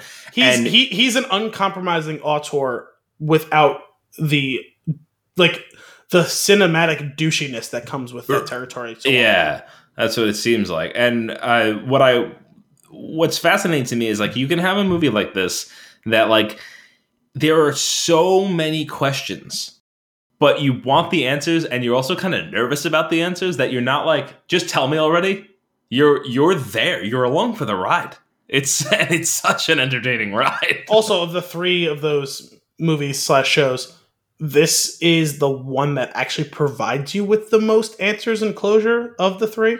The other Sure. two actually leaves many more questions open ended. that's fair I feel I don't know why, but I feel differently on that. Yeah. I suspected that you would, considering your grade and your tweet length review, including that it leaves you with more questions than answers. I actually feel like just about everything is answered pretty sufficiently by the end of this. I, I've got one gaping hole in the plot that we'll talk about at the when we get into spoiler territory, but I will we will circle back to that in in the spoiler zone. Uh, what is his? I, is he? He seems to be fascinated by God complex, Yes. And it's. I just like it's the way that it's portrayed in his storytelling is is exciting and You know, if, terrifying. if there if there is any douchiness, it's I think it's earned and warranted, and it's towards that thing that he keeps trying to expose for the problem that is. Like he has a very low estimation of I mean, to put it so bluntly as they did in devs, like tech geniuses or whatever, tech billionaires or whatever the hell Like, you know, he she refers to Forrest as or Forrest refers to himself. I don't remember. Messiah. Yeah, well, Messiah was a word that was tossed around in that, but when she, I think, what, whoever, I, well, they both say it, I think, but I forget who said it first. But the idea of like tech genius, like CEOs or whatever, like his estimation of those people is awfully low. And in the past several years, my estimation of most of those people has been quite low as well for similar reasons. Mhm. I think that you know when people comment on certain directors for their artistic douchebaggery, you know, you hear that, you hear that that term thrown around with Scorsese sometimes. You know, some other some other people, some other directors. I, I think the thing about this guy is he tends to err on the side of functionality rather than flashiness for Yeah. the most part. For the most part, in his in his telling of a story. So when he wants to indulge, we want him to indulge as well, Mhm. which is the strong part about the way he does Yeah. a lot of his stuff. Yeah. Well, and and that was kind of getting to the point of what I was talking about with being an auteur without the douchiness. He has an uncompromising vision for what it is he wants to do. But then once he's executed that, in the same way as many other auteurs, he doesn't care whether you like it or not. But I don't sense judgment of you for not liking it. Whereas Mhm. with some other auteurs, I feel like if I don't like it, you look the you the the director is looking down on me for not liking your vision where it's like I feel like my perception of Garland is he's doing the thing he wants to, not the thing that we want to. Hmm. But if you don't like it, that's okay with him. Like we can still be friends. You know what I Right. mean? Whereas um I don't really get it with someone like Paul Thomas Anderson. I don't really get it with Quentin Tarantino. And those two guys, I feel like and and other ones too. It's just off the top of my head, like people that I know of, of like the kind of the last 20 years that people revere that I don't. When I don't get it, I feel like I'm judged by that hmm. experience. Also, the the other side of the genre spectrum is Kevin Smith is kind of in a similar boat of he making the things that he wants to make that he likes. He's he's a Kevin. He is the biggest Kevin Smith fan, like, like, like that, and he Yes. just wants to see these things. There's also no judgment from him if you don't like his thing, as long as you're not a dick to him, right? But yeah, the difference is he likes schlock and does schlock, and whereas Alex Garland, I think, is trying to create real art. Sure. But again, isn't judging you for not liking the art. Yeah, abs- I can coexist with that. Agreed. Yeah. The thing I like about Garland is that, like you said, he is unapologetic in his execution of things, but he also respects the viewer. Yes, I don't. I never feel like he's disrespect disrespecting me during the viewing. that's what I Mhm. was getting at. Yes, I agree. That's another excellent way to put it. Yeah, for, for, for sure. Uh, Caleb, this actually uh, kind of dovetails nicely with your your comment about the stuff that he does being functional.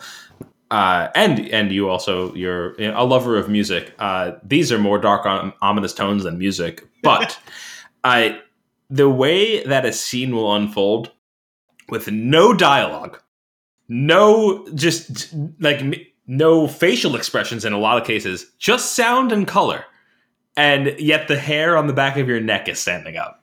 Like Yeah. uh, he's I- got something there that like I, no I other. erred in saying visual language and leaving out the audio language too. The two work in conjunction, even though it's not spoken word. It's purely tone and theme and all that. yeah, because I think he does for as out there as his stuff can be conceptually, he does reality well. Mhm. He does interaction, human interaction well. For someone so obsessed with AI and robots. Mhm. And and Um, even when you consider in all three of those things, the people aren't normal people, and they're definitely not talking about normal things, but they're still empathetic characters. The normal person can connect to them, and I, and I think that you know maybe the three of us, uh, to some degree, have an easier point connecting with some of the concepts that they're discussing. My math background, Anthony's programming background, for sure. And, but you as well, you have a lot of interest in tech stuff as well. So I think there is inherent like ability for us to be able to connect, even if those things that they're discussing are actually like magnitudes above what we can comprehend ourselves comfortably. It doesn't actually feel like they're speaking another language, maybe just a different dialect of the same language. Sure. With that, with that being said, though, you, you kind of get uh, if you are familiar with some of the topics, though, I feel like you like you don't need to be, and you get a lot out of it. But if you're familiar with some of them, you get so much more. And it's like, how much research did they do? Yes, which Yeah. is very evident with the exception of tradecraft and spying. Uh, Sure. I feel like he has done an excellent job of researching and portraying all of those things with that very obvious exception in devs. Um, all the other stuff, to the best of my knowledge, because they're all things that I have in my own like armchair expert type of way have familiarity with, if not expertise and firsthand knowledge of. Yeah. What, Yeah. what were we gonna say, Caleb? I was going to say that on your point about, you know, less dialogue, more visual, more lighting, more more audio. I think the reason that works so well is because if you really think about it, some of the most uncomfortable moments that each of us experience in our day-to-day life, no one's talking. Mm. You're, you, a lot of times, like internally, things that are uncomfortable when there's nothing to fill the noise, it's just airtime. It's Yeah. just quiet. Yeah. That's, that's and that's that's when you're not only in the film when it's quiet, you're you're wondering, okay, like that cues you as as a viewer as to okay, what your eyes are moving around on the screen, who's coming in this door, is there a window in the background, is there a reflection in a piece of glass, like what what's going on here? That kind of taps into that thriller like horror movie portion Yes. Mhm. because you're waiting you're waiting for the opposite of silence It's, but in in in reality you're not always looking for the serial killer in the reflection however if someone says something and there's no response it's like the it's, it's the movie that- it's I'll say it's the movie viewing version of like feeling eyes on you when you Hmm. like you get that sense where someone's watching me and you look around and like huh I could have swore there was someone oh no there is there's someone over there like they were trying to get my attention despite me not looking at them. Or at least I run into that Yep. a lot at work where it's like I yeah. someone's around aren't they? You know? Yeah yeah. And but and, and you know the whole thing is he does it well. He does it well. He Yeah. doesn't he doesn't overdo it but he has this he has a good sense for for balance Well, I think it, it, it's something similar to what you said earlier. Uh, He doesn't leave you out, even if you're not familiar with everything that's going on. Like, there's he somehow gets you up to speed without telling you anything, which I don't under. Like, again, speaking to his skill as a filmmaker and a storyteller, like there are things like and like I just said before, if you know the the concepts, you get a lot more out of it. But if you don't know him, it still makes perfect sense what he's trying to say. And uh, Al, I was going to ask you. I don't know. I know you you you're a bigger fan of Alex Garland. Uh, just, I know you like you follow him a little bit more than I do. Do you? Does he have any sort of software engineering background that you're fami- that you know of? Uh, not that I know of. Uh, his background is he was an author. Right. So what I'm wondering is like I, But I'm curious. I will say this: uh, like if you've if you looked into anyone who is any sort of serious or good fiction writer, being able to do research on a topic is a, a deeply important part of that. Sure, and that that's actually what's fascinating to me. That's uh, fascinating about it to me, and that's what I kind of want to get into a little bit. Is that there are things that like I wouldn't expect him to either even consider unless he did what I do for a living, and Yes. the reason being like there are simple, there are very simple things like just the uh, going down a rabbit hole of the possibilities of what you could do with big data, which he has brought up in this and he's brought up in Devs. There's a lot of like just the and the dangers and the responsibilities that come with that. That's what a lot of this comes down to, which is great. That's cool. That's just a concept, though, right? Like you can read a paper or you can uh, like read into some sort into the concept a little bit and learn enough about it to to write that into your movie. What I don't understand is how he pulls off like there, there's like a silly thing that I think about constantly. Like when I'm working on something, like imagine the project that I'm working on is finished. What I can do next with it being done is fascinating to me, right? Well, And ap- he- application is the true test of genius, right? Is anyone given enough time and study can learn conceptually what a thing does and what it's worth. The ability to take complex concepts and begin to apply them Mhm. shows mastery of a subject. Sure. And typically that requires your hands on expertise of the subject matter, not just reading the textbook, but being able to work out the problems and then figure out an application for it is a true level of like like mastery of the subject. But what what it's agreed. But what was fascinating to me is that how he can pull this like this exact feeling that I've had out of me, um, and it's like it's verbatim. Like it's exactly like how I felt about certain things. Like, and they did it in Iron Man also, where you have like he has this compound, right? Uh, uh, uh, Nathan has this ridiculous compound. All of this tech, it's all built already, and then he can build these crazy things on top of that. The idea of getting to that point and like the excitement of already being there and what you can do next. Like i don't imagine that like unless you're unless you're familiar with building things like that you can have the exact that exact feeling and be able to relay that to an audience. And that i'm just wondering how he did that. Well that and uh, you know like like i'm saying like that shows a level of genius because what you're sensing is authentic authenticity. Like conceptual and narrative authenticity of this feels even though i know that the technology currently doesn't exist for this to be a thing where we are going even if it's maybe 5 or 10 or 20 years from there where we're going that's it. That is Mhm. where we're going even though we don't have the ability to achieve it currently. It feels real. It feels authentic because it is and it requires someone to understand those sorts of things.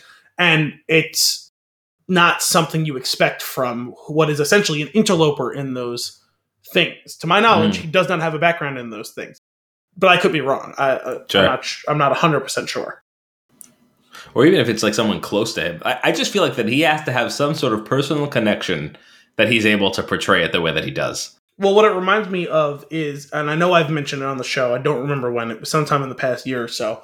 This reminds me, the first person I've seen in quite some time reminds me of Tom Clancy um, in the research that he did, and I believe I read part of an article on in the show talking about Tom Clancy. Everyone always wondered who did he have inside sources inside the Pentagon, inside of the CIA, whatever, because of the accuracy and authenticity of the stories he told about tradecraft, about these different things with spying, with Cold War war games, all that sort of stuff. He had nothing. He had Hmm. no one as an inside source. He had people that over time he cultivated contacts with who would help him by confirming the authenticity of a thing. Like, yes, that is a plausible scenario, not saying, yes, that really happened or whatever on background. None of that. He came out repeatedly and said, I had nothing, I had no one. It came, the people that he did use came out and confirmed he has no top secret clearance, nothing. What he had was an analytical mind, the research ability to find through open source all these things, and the way to apply that knowledge in a way that people who with only the conceptual, the academic knowledge of can't do. Mhm. And people always assumed for years and years that he was a CIA agent himself. He was not. He never was. The CIA came out and confirmed it verbatim over and over and over again.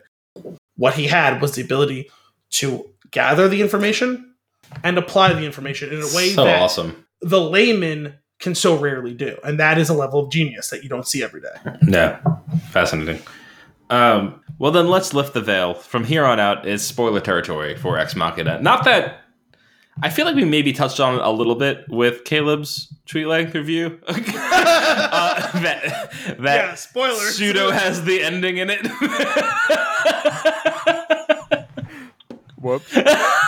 you do realize that a tweet length review is supposed to be something that doesn't ruin the movie. Maybe that's just the description of a movie In- that leaves me feeling a little shorthanded. in Yeah, in, trapped in your defense, you can't get out, and there's also a robot. it, See, it- now they'll enjoy the movie more when they watch it. it did come out in 2014. So I mean, come on, go. You know, Come on, watch it, watch it. Which, like, that was a whole ass experience where, like, I put this movie on Anthony's radar, like, oh, this sounds really interesting, this concept. And it was like eight months before the movie came out, and we both like had forgotten about it for four months. And like, And then it was out. well, yeah, and then like it came out, and I was like, what the fuck? Uh, Yeah. I totally forgot this movie was coming out, and then we both saw it, and we loved it. I I went from hearing about it thinking that's interesting to owning it on Blu-ray. Yeah, basically. Like, was- there was no in between moment. I didn't even. I don't remember even being released in theaters. I saw it in theaters. No, that's great. That would have been awesome. Now, I when I wish I say I, saw it it in theaters, I saw it in a theater, and there was one other person in the theater. We were already practicing social distancing. amazing, uh, amazing, guys. I want to know about your favorite parts of this movie. Uh, I already told you there is only one favorite part of this movie. So, no, you guys can get to yours first then, because Caleb, give me one. All right, so I will say the uh, I'm a I'm a big uh, Tarantino fan. So if you're going for what the fuck am I watching now, as opposed to what the fuck am I was I watching two minutes ago, the the whole let's my intro line. that's what I'm talking about. I'm about. to tear up the fucking dance floor right now, dude. Watch, watch me. Yeah. Is- that that scene is so great. That that's what is they call in the business a palate yeah, cleanser. and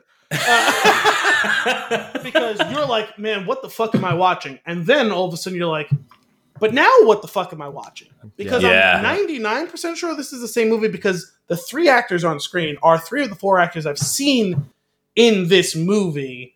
But what they're doing makes precisely What- what- sense with what's going What about the the fact that they clearly like somebody came on set to do choreography for this one scene? well, here, let's go back to when I said I, I like discovered this movie several months before it came out. I put it on Anthony's radar. We are both super excited for it, and they made a big deal about Alicia Vikander hasn't been in a feature role yet. She's uh, she was like a professional ballet dancer. And I was like, oh, okay. And like they, the reason that was relevant was when Alex Garland was casting this movie. He said, I want someone who can make Ava look human but feel slightly off. I need someone whose movement skills Mm. are accentuated. And he was looking at dancers, not actors, because he wanted someone who could put the who could look beautiful and look like a human to ensnare Caleb the way that Nathan wanted to, but who is Not me. constantly not this Caleb. And you.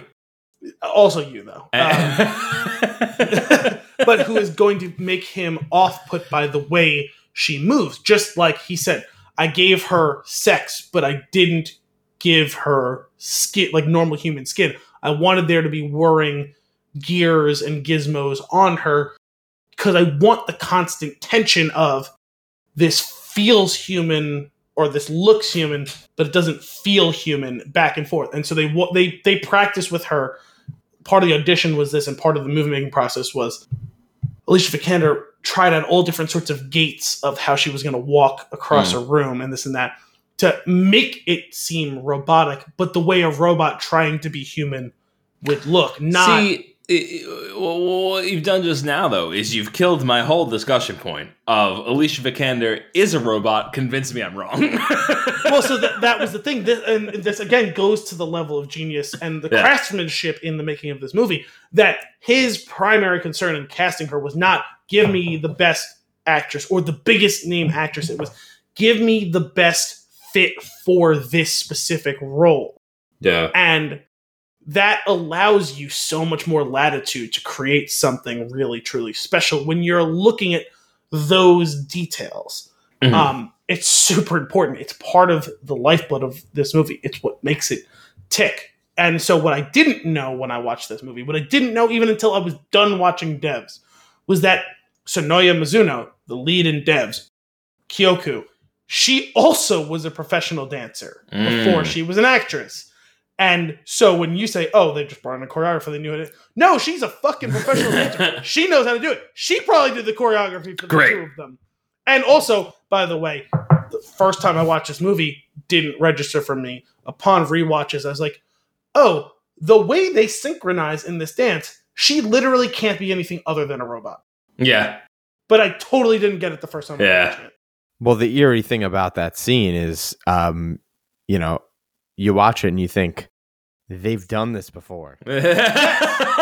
This specific thing, and like, sure, Think about think about that. That's Yeah. That's, that's not comfortable. Well, No, but if it's you want to talk upsetting. about fucking levels and, let's if you want to talk about levels, it's very upsetting. the levels and layers of this movie, would you put it past him being there alone, like hundred percent of the time, with his quote unquote mute Japanese secretary?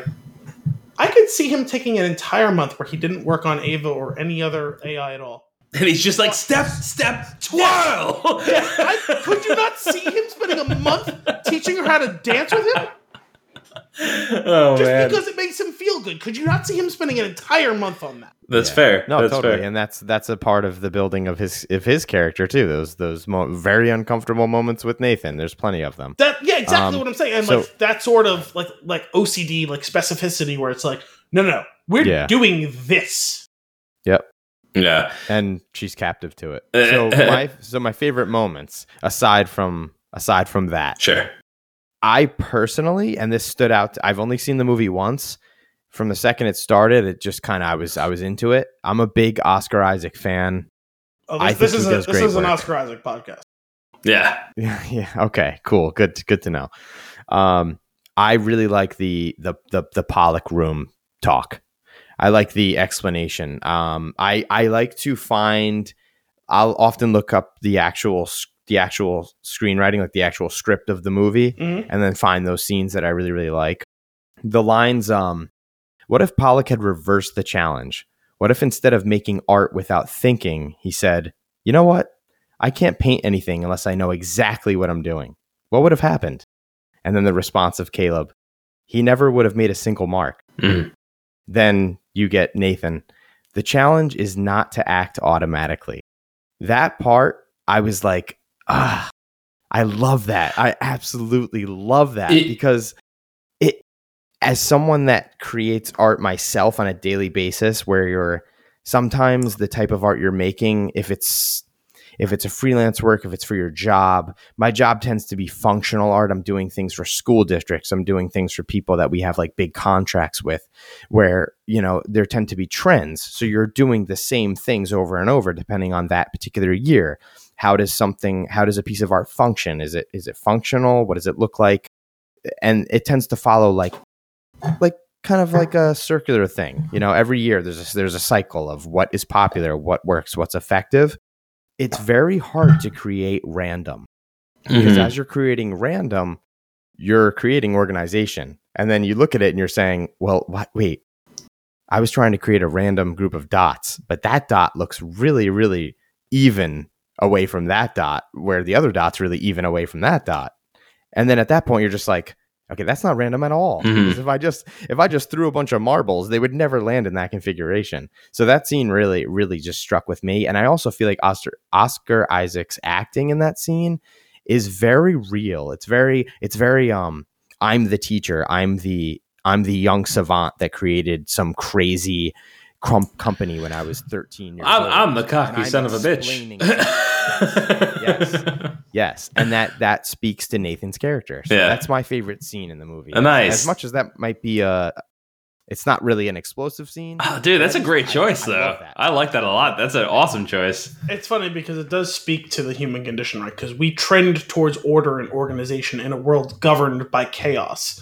And so it creates this paradox of, okay, everything is random, so I want to create order, but I know I shouldn't have order, so I want to create random. But my own choice to be a slave to random is its own form of order and organization and you create this like unbreakable logic loop and you're constantly pulled between those two diametrically opposite concepts mm. and there is no solution in that um, but as you said that scene is carried in, in subtle work by oscar isaac he's great in this movie because he plays so many different types and it shows you really what kind of like borderline psychopath Nathan, Nathan is, where he sw- he swaps these masks out so comfortably and easily. Where I don't know if there is a true Nathan. The true Nathan is just his own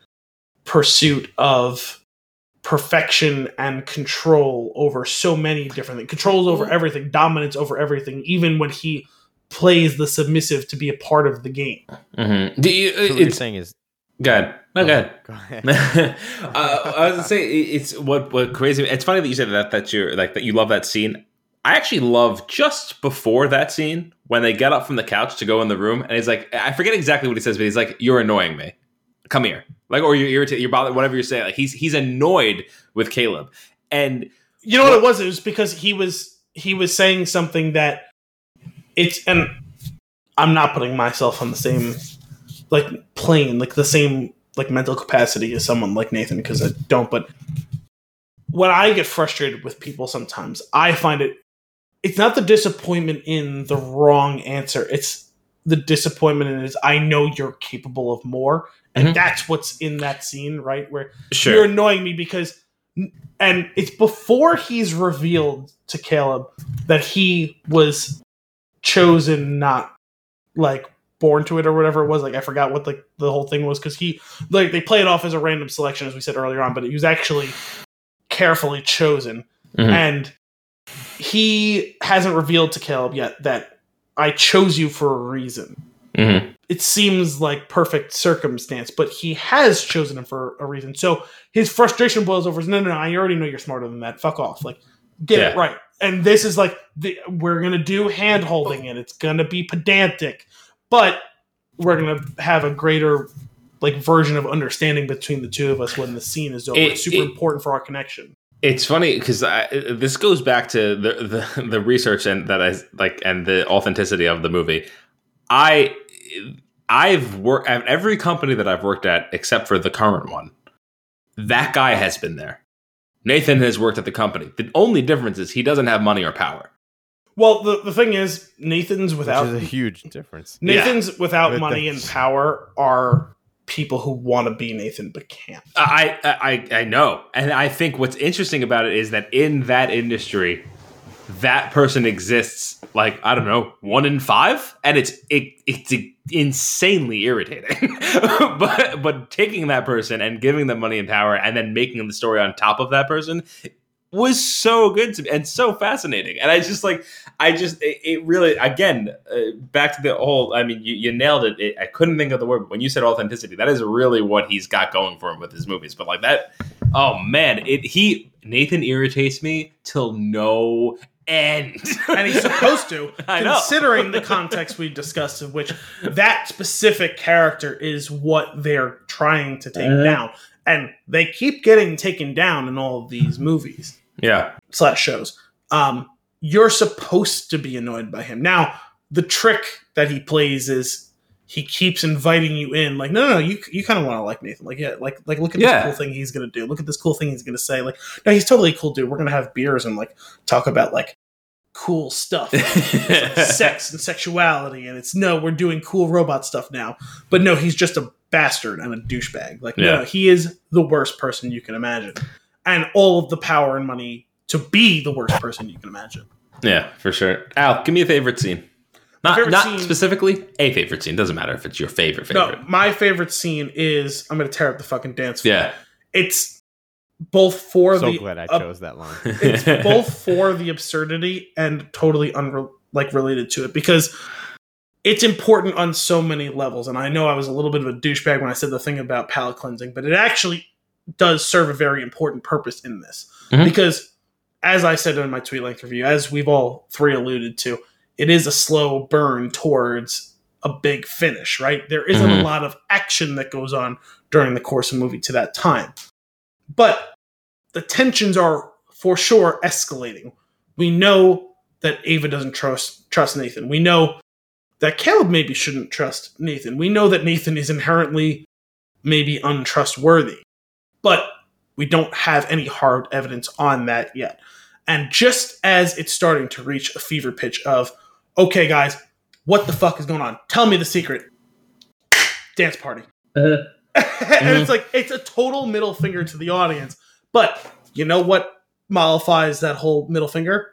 Let's have fun with the most ridiculous thing you can imagine. But you need the most ridiculous thing you can imagine to totally take like be the pressure release valve in that situation.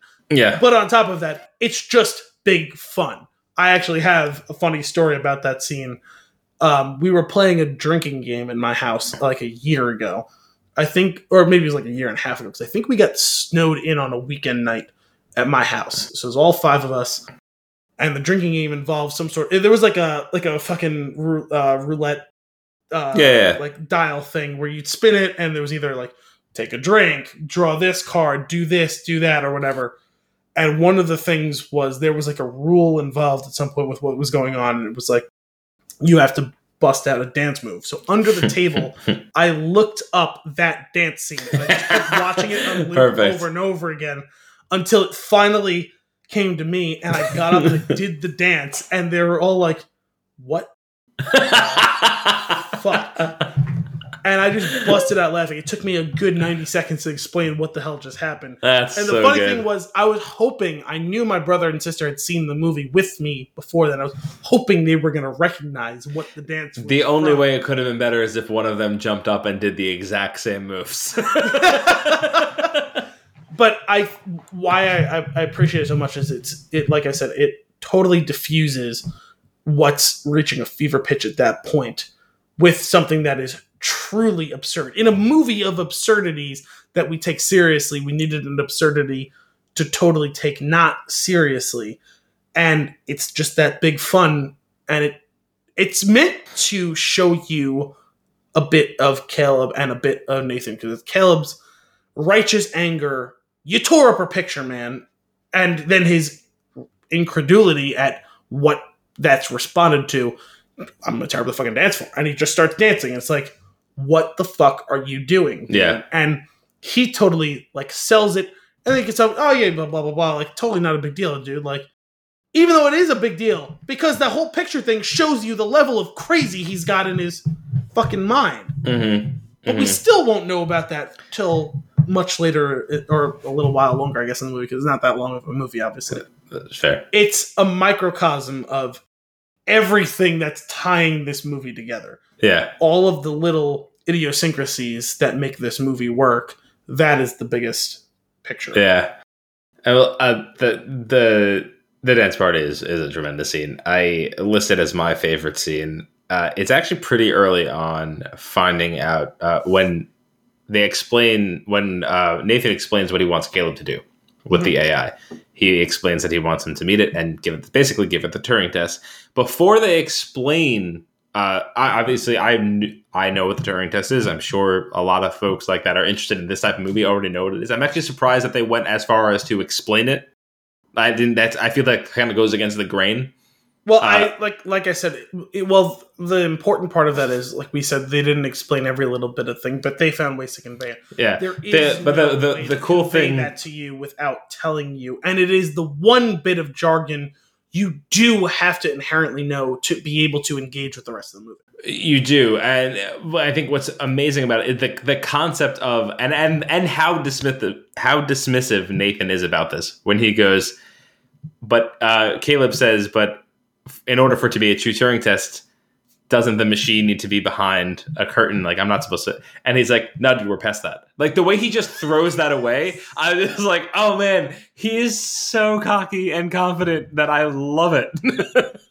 like I can't wait to see how this unfolds. And it's just the idea of like, can you imagine like that? That is again uh, the the concept of uh, being there already and then being able to work on the thing that we already have. Taking it to the next step of like, no, we're past the point of like behind a curtain we can we can we can get you. Now I want you to know. I want to tell you up front, machine. She's gonna explain that she's real to you, and like that that idea was like mind blowing. Well, and it actually gets to what this movie ends up actually being about, which I don't want to do just yet, but I actually have a big thing I want to discuss with you guys on that subject. But it, like like I said, you know, it was in creating all of those inconsistencies, right? The beautiful girl who's clearly a robot, the person who is screaming to you, "I am a person," while subtly is telling you, "You know, I'm not a person." It's the artificial intelligence who could fool you in an instant, who is gonna come out and tell you, "Well, I can't fool you. I already, you already know I'm not a, like a, a person." Mhm. Um, and it also shows you how far out of his depth Caleb actually is. When the second he says, "No, we're past that," he should have got up and left. yeah, They're not doing a Turing test. He should have realized right then and there just That- how far beyond a conscious AI the creature. Let's call it what it is. It's not a machine. It's not a robot. It is a living creature at this point. Mhm. It has achieved confidence in or uh, sorry, com- consciousness in orders of magnitude far beyond anything, any fledgling AI that you want to pass a Turing Oh, test. oh, well, uh, uh, well, that's even that goes down a, another deep rabbit hole. Of maybe it has theoretically, it could just be that it has the the ability to simulate that to get to its main goal, which is Well, basically, basically Nathan tells you though. He Yeah. tells you this is what the ninth iteration of true AI that he's had, Mhm. or something like that. Uh, I might be misremembering the number. The point is, this isn't actually a breakthrough for him. Mhm. It's an incremental step for him. He Right. has done it multiple times already. Uh, so crazy. it, started from scratch, and then did it better. And then Mhm. blank slated that, started from scratch, and then did it better again and again and again to orders, like I said, orders of magnitude. This this being is so far beyond him, who is in the one percent of the one percent of the smartest people in the world. Yeah, yeah. Uh, other favorite scenes, Caleb. Do you have any other on your list that you want to specifically dive into? generally the beginning portion of the entire movie. I like the, I do like the build of the movie. I like the I really like the setting of the movie. Mm. I like I think that the building itself, well at least the portions that they filmed at the hotel that they filmed it at um What the compound It's that they're in?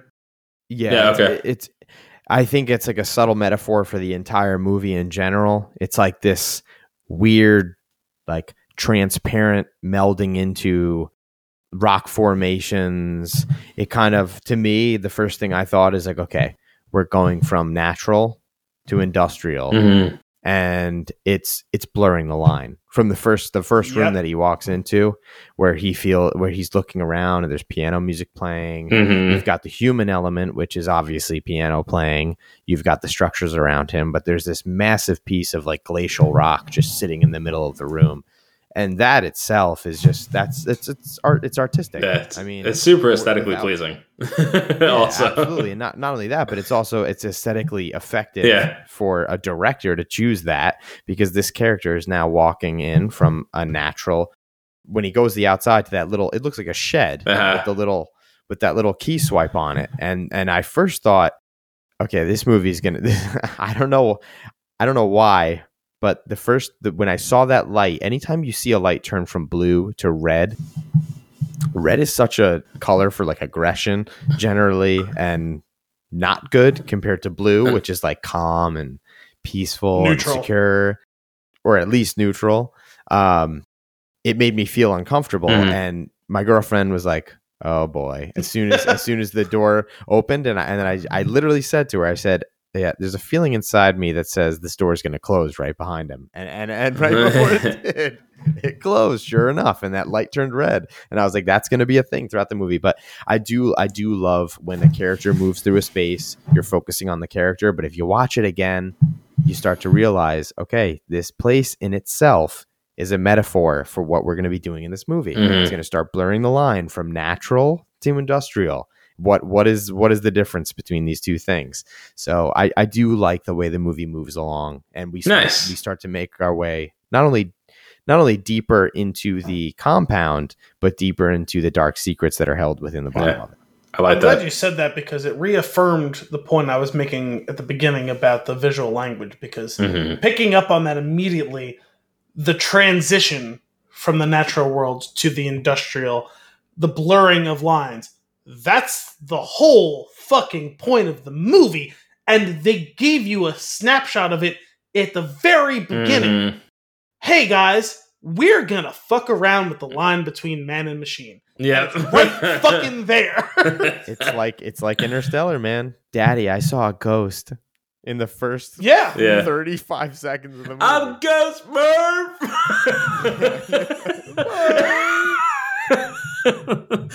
oh man, uh, I have got I've got two other scenes under my favorite moments that I want to point out. Uh, the first is the uh, just I didn't like. I think the hair on the back of my neck not only stood on att- stood at attention, but also like grew while he's going through the log of the previous AIs. Like Oh. it's that scene is super intense, and, it makes me and so uncomfortable what, in the best 10, way. It's like 10 minutes after the dance scene where it's like, Yeah. hey guys, remember when we reset the pressure valve? Boom! yeah, It's full again. and it exploded. um, and then the other piece of it, the other part, uh, no words spoken. Uh, the sound effects and music are getting so loud that you actually don't hear the sound effects in the room. The end of the movie, when Caleb is banging on the glass and you can't hear anything because you have whatever whatever that weird soundtrack is that they're playing that is basically the sound of a ringing in your ear. And then, like that subtle look that Ava gives to the side as the elevator door closes, I'm like, oh, oh. it's so intense. the, the, the amount of like claustrophobia in that scene, and it's like, you're not even in the I room that it's crazy. having the claustrophobia. You're looking into the room, and it's like, I don't want to be in there. Yeah, yeah. Feels like you're in there though. Man, man. Uh, the next portion that we have here is I want to hear about your least favorite moments, because I know is going to be. The, there's probably not going to be many of them. But before we do that, I came across something that I've never clicked on on IMDb before, and that is the uh, plot keywords section. Have you ever looked into this? It's amazing. There's 274 registered plot keywords with this movie, and I'm going to start reading through them very quickly.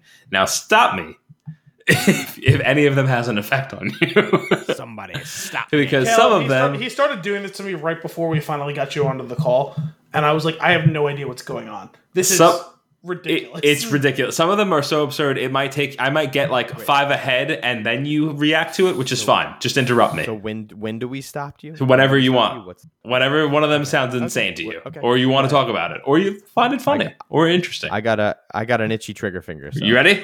You ready for this? I'm going to go through it as fast as I can. Artificial intelligence, minimal cast, video surveillance, human android relationship, female android, deception, employer employee relationship, dancing android, mountain, locked in, Stop. watch, Stop. Stop. Dancing android?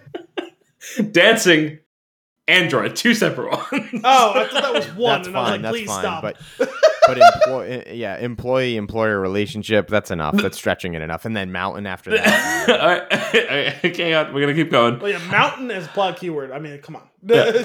Locked in, watching someone, CCTV, surveillance camera, scientist, drunkenness, female rear nudity, claustrophobia. Wait, sorry. Can we comment on female rear nudity, comma claustrophobia?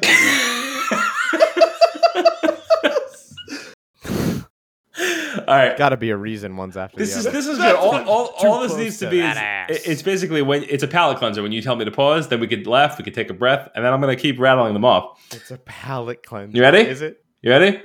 Turing test, robot human relationship, robot existentialism, written by director, being watched, murder, alcohol, isolated place, stabbed to death, suspense, undressing, beer, computer, computer programmer, upside down camera shot, female frontal nudity, surprise ending.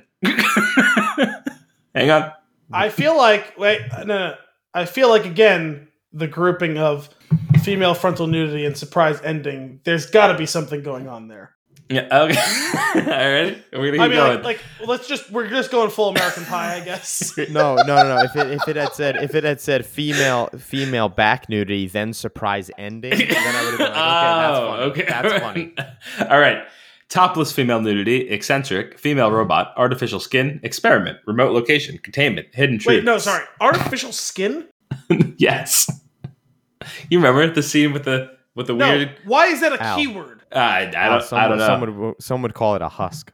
Uh, Uh, yes, yes. uh, hidden truth, single set production, strong female character, baroque music, pokies, unflattering Wait, photograph. hang on a Okay, second, done, 'cause done. You gave me pokies before we started the show, but baroque music in this movie? Ready? Well, there is. I think there is Ready? actually. Stabbed in the back. Red light. Power outage. Artificial arm. Self awareness. Ambiguous ending. Bunker. Bare breasts. Artificial created woman. Now, was Consciousness. that bare breast B A R E or B E A R? Bare breast. uh, both. It's both. Psychological manipulations. Asterisk. Cat They put they put they put bare breasts first, and then put asterisks bare breasts. It's that Family Guy joke about everyone has the right to bear arms. Hang on, I'm everyone gonna- can hang a pair of bare arms above their mantle. I'm gonna try and sneak this one in there and see if you catch it. Psychological manipulation, count and mass, psycho thriller, classical music, scenic beauty, fembot, self injury, arm ripped off, fantasy sequence, passed out drunk, stabbed in the chest, shower. Vanessa was a fembot. I think we're gonna have to do this for every movie you going through all forward. these? Ready? Here we go. At this point, he's got about 150 144. Are you so. doing all of them? Lie, flirting, stockings, memory, friendship, research facility, reference to J. Robert Oppenheimer, mirror, knife, seclusion, female lead, landscape, 2010s, This is webcam, to feel very Kubrickian. orphan, helicopter pilot, ice, montage, reference to Jackson Pollock, wig, dress, distrust, bed, algorithm, manipulation, stabbed in the back, isolation. Again? Uh, yeah, it's it. Uh, yeah, uh, sex with robot, helicopter, directorial debut, twenty six year old, tragic past, aerial shot, woods, 26-year-old? CEO. All right, I'm starting. I'm starting to feel like Alex from A Clockwork Orange now. All right, I'm gonna stop here because this list is long. I'm gonna take a quick scan. Uh, Wait, how is how is there plot keywords about references to Jackson Pollock and references to J. Oppenheimer? Like, dude, I don't know. I have no idea. Reference to Ludwig Ludwig Wittgenstein. I don't remember that reference. Reference to Dan Aykroyd. Was there? Who are you gonna call? I forgot. Another great scene. Uh, death. And this is actually the perfect transition Razor Blade, which brings us to my least favorite scene in the movie. you know what? Fair enough. Except it's, I guess, pretty clear callback to stuff like The Shining and Poltergeist. Sure, there's my only actual issue with this whole thing is the pla- is where he decides to cut himself. And how? And like yeah, and it just seems like an odd choice. Yeah. Like you're not going to get out of here alive. Are you just going all in? what are you doing? Why is he not bleeding to death in the next scene? Well, yeah, because, and I'm not an expert on these things, but I'm no biologist. way that you kill yourself when you do that like that. yeah.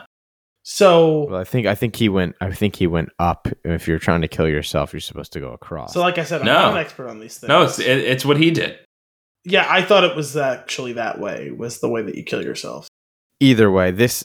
Well, It's too much. If you have anything else on this, No, it's just that that's my least Yeah, favorite this scene in the movie. I, I I really hate this scene.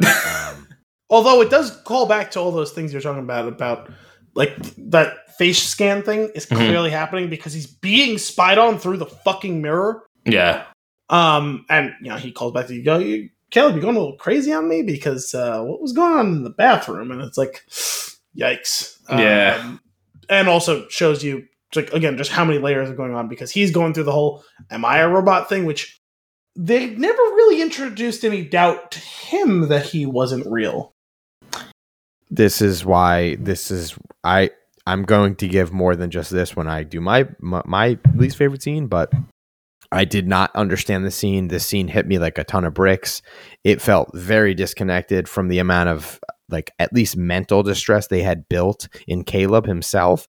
I mean, as the viewer, Now, when you're talking about mental distress built in Caleb, are you talking about screen Caleb or you Caleb? Well th- this works perfectly for my this works perfectly for my review because if anyone is supposed to feel like caleb which the viewer is supposed to be in caleb's shoes for the most of the movie i my name is caleb You're always in your shoes. me- I'm Caleb. puts me a I'm always in it Caleb's shoes. puts- it puts me a level deeper than everyone else um it it just hit me like what what is that where we're at mentally it Mm. I've gotten a lot of different forms of distress from what he's experienced, but none of them were the type where he would self harm himself, himself and was wondering, "Am I a robot at this point?" Well, I I view didn't those as two. I view those as This two very separate. disjointed to me. I view those as two separate things. I actually don't think this was intended to depict self harm in that perspective. I don't believe he's trying to hurt himself. I believe he's questioning the nature of his Oh, existence. he's hurting himself. No, I know, but that's that's when you see that depiction of that sort of thing on screen. 99 out of 100 times it is an intent to hurt oneself. I don't believe that is his intent in this scene. It's probably the only time that that's ever been true of someone doing that. I believe that he is so fucked in the head at that moment that hurting himself is the only way he can prove he is actually alive. Like Oh, real. I totally, Hmm.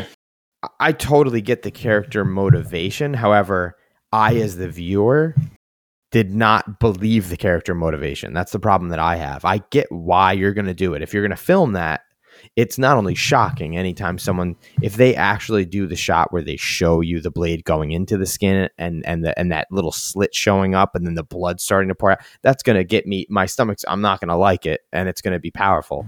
However, if you use that scene when I don't feel that the character's development is at that point, it's not going to work. It's not going to work. I'm going to look at it like that's a fake arm. You're putting something into it, and and and and cornstarch is coming out because I didn't feel he was at that point. Mm. I, I hadn't followed that journey with him. Well, here's That the thing then that I want to ask you because I said earlier there was something that I wanted to get to about what I think this movie's about. What give me each of yours as concisely as possible, but without leaving out any important details. Caleb, what is this movie about? To me, Yes. To me, this movie is about something a lot simpler than most would probably think. I think this movie is about the cautionary tale of man playing God. Okay, good. Anthony, what is this movie about? Hmm. I had time to think about it too because you didn't go to me first. Yes. Um, uh, man's man's hubris when it comes to machine. Okay, so kind of similar Yeah. thought to him. It's the whole God complex thing. It has more than that tied in. Sure. It's not. It's not Sure. So you guys- there are definitely sub sub messages coming through the whole time. Absolutely. If I was going to sum it up, which I'm going to get would into in a second. But that's a good starting point is that idea of creation, God complex, deification, all that sort of stuff. So starting with that is the highest level because I don't think there is a higher level than that, right? Like the like the idea of trying to achieve like that sort of godhood. everything fits into that bag. Yes. Next level down. Concerning Ava, what is the movie about? Nathan, Ava, Caleb, what is the movie about? Manipulation. Okay. Uh, simulation theory from a thousand powerful. foot view. okay, good. Caleb Moore, you had? or manipulation or power struggle. Good. So then what our stated goal in the movie from Nathan is we're doing a Turing test of Ava. To what end? Either of you can answer, or both.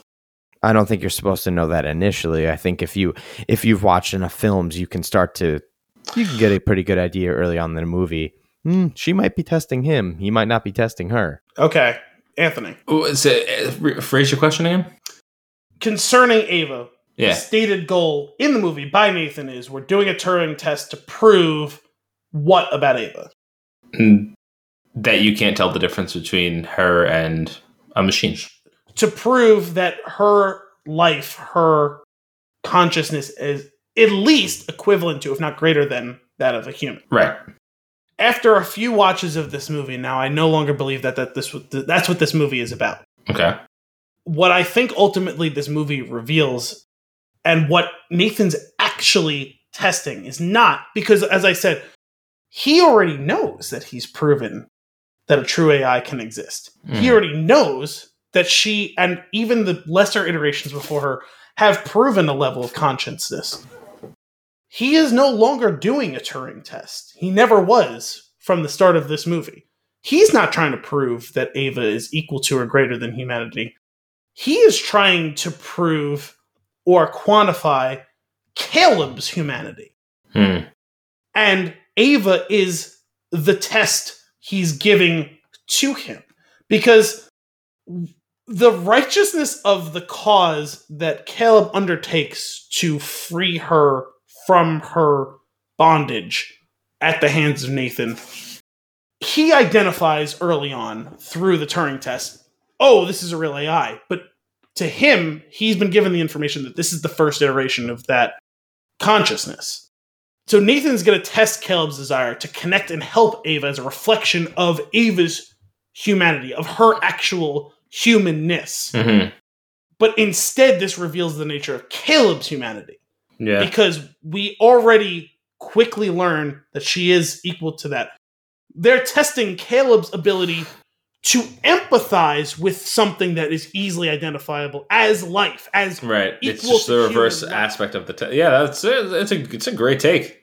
the righteousness of his cause of protecting another life form that he views as equal, not a dog or a cat, uh, something that's worthy of preservation and protection, a life form, but not equal to us. And that's, This- that's why proves that he Oh, that yeah. she is equal or greater. It proves his humanity because he views this other life form as equal to him, and that supersedes the Turing test. It supersedes his and Nathan's relationship because early on we established that Caleb and Nathan can be friends. And they view each other as peers, as colleagues. That there is a bond, a human bond with each other.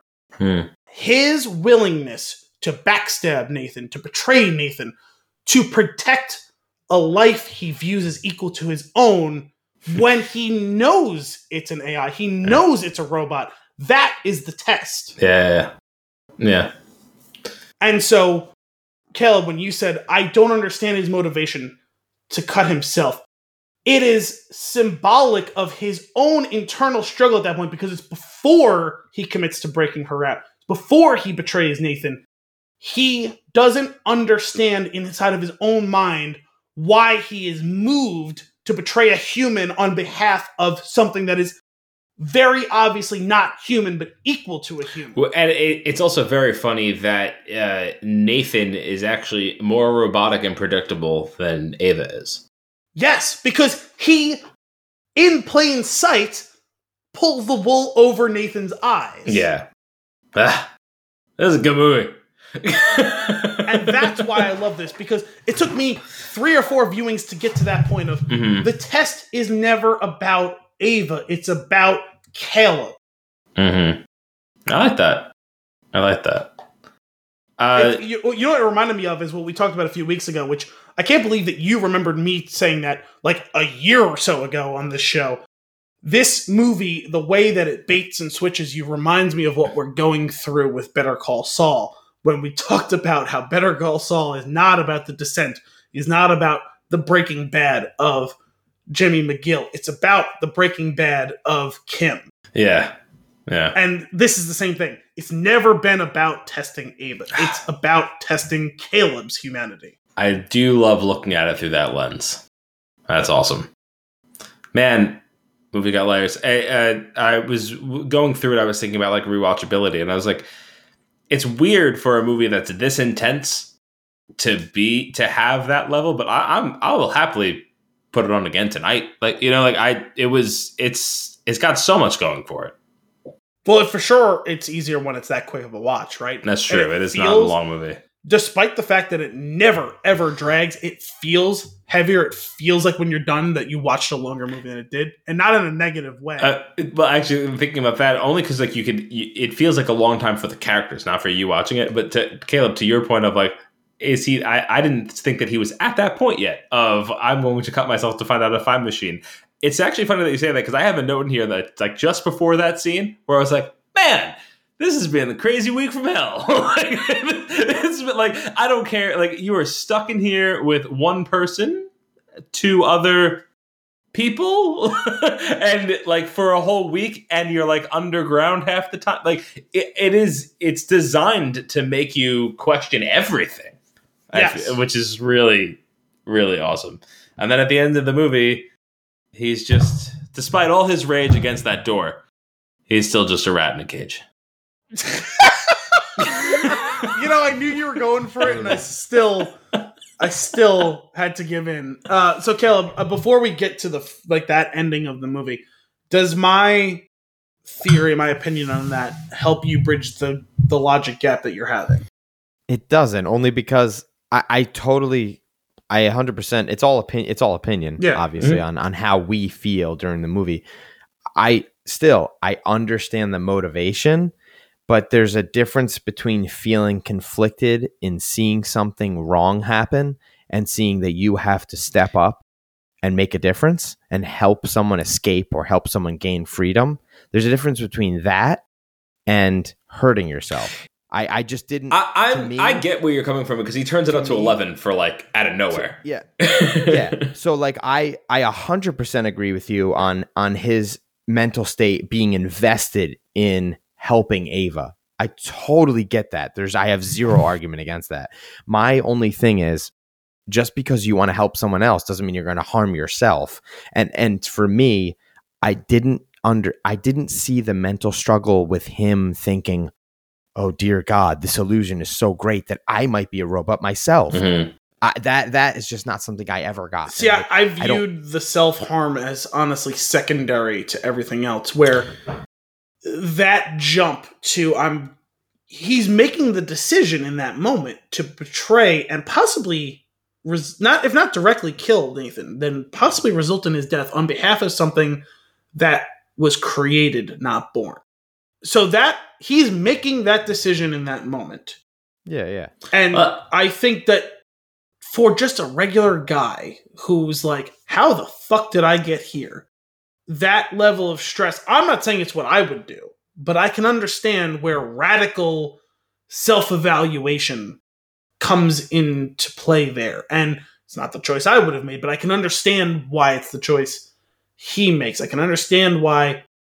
And for you, it seems like you're still stuck on the primary motivation is being self harm, whereas I view the harm as being secondary to the symbolism behind the act in him trying to reveal his own true nature and trying to come to grips with his own decision making. And does that make him a monster? Does that make So- him a machine? I, I kind of went through this like back and forth because that scene bothered me, and I actually uh, I would have been okay with the scene with everything except the arm slicing because I got out of it what he was doing, like he was checking to see if he was real.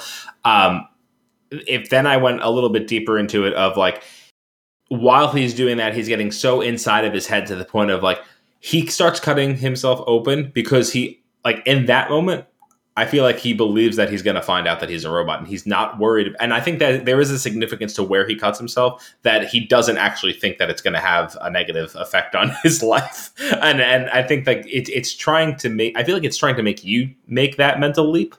But it, it does feel, it feels a little rush only because there hasn't been that question before. Maybe if we, maybe one or two other times, get him questioning it by you know like the way he was looking at his teeth or like pulling on his face or pulling on his hair. And then after one more scene we get to that level. It might have it, it, it, it might have been a little bit more but the, you don't really i guess you didn't need to make the movie drag that long. It wasn't overly offensive to me but i kind of get where caleb i kind of get where you're coming from. And i honestly could have done i could have done with just everything up to this slight like i don't think he needed to cut himself. I got what was happening in the scene. Yeah, I, I, yeah. Sorry, when I'm pushing back against you, Kev, I don't want to act like I don't understand where you're coming because I do. I to Oh, no, to some extent, I actually do agree with you that it seems like a dramatic step in that point. But when that happened, and I couldn't on the surface rationalize, I had to go back and look at what's going on here and try to apply rationality to it because it is irrational. You're right. You're you're right. But what I've come to is I think there are actually several layers to it and the self-harm aspect of it is the least important and lowest of the layers.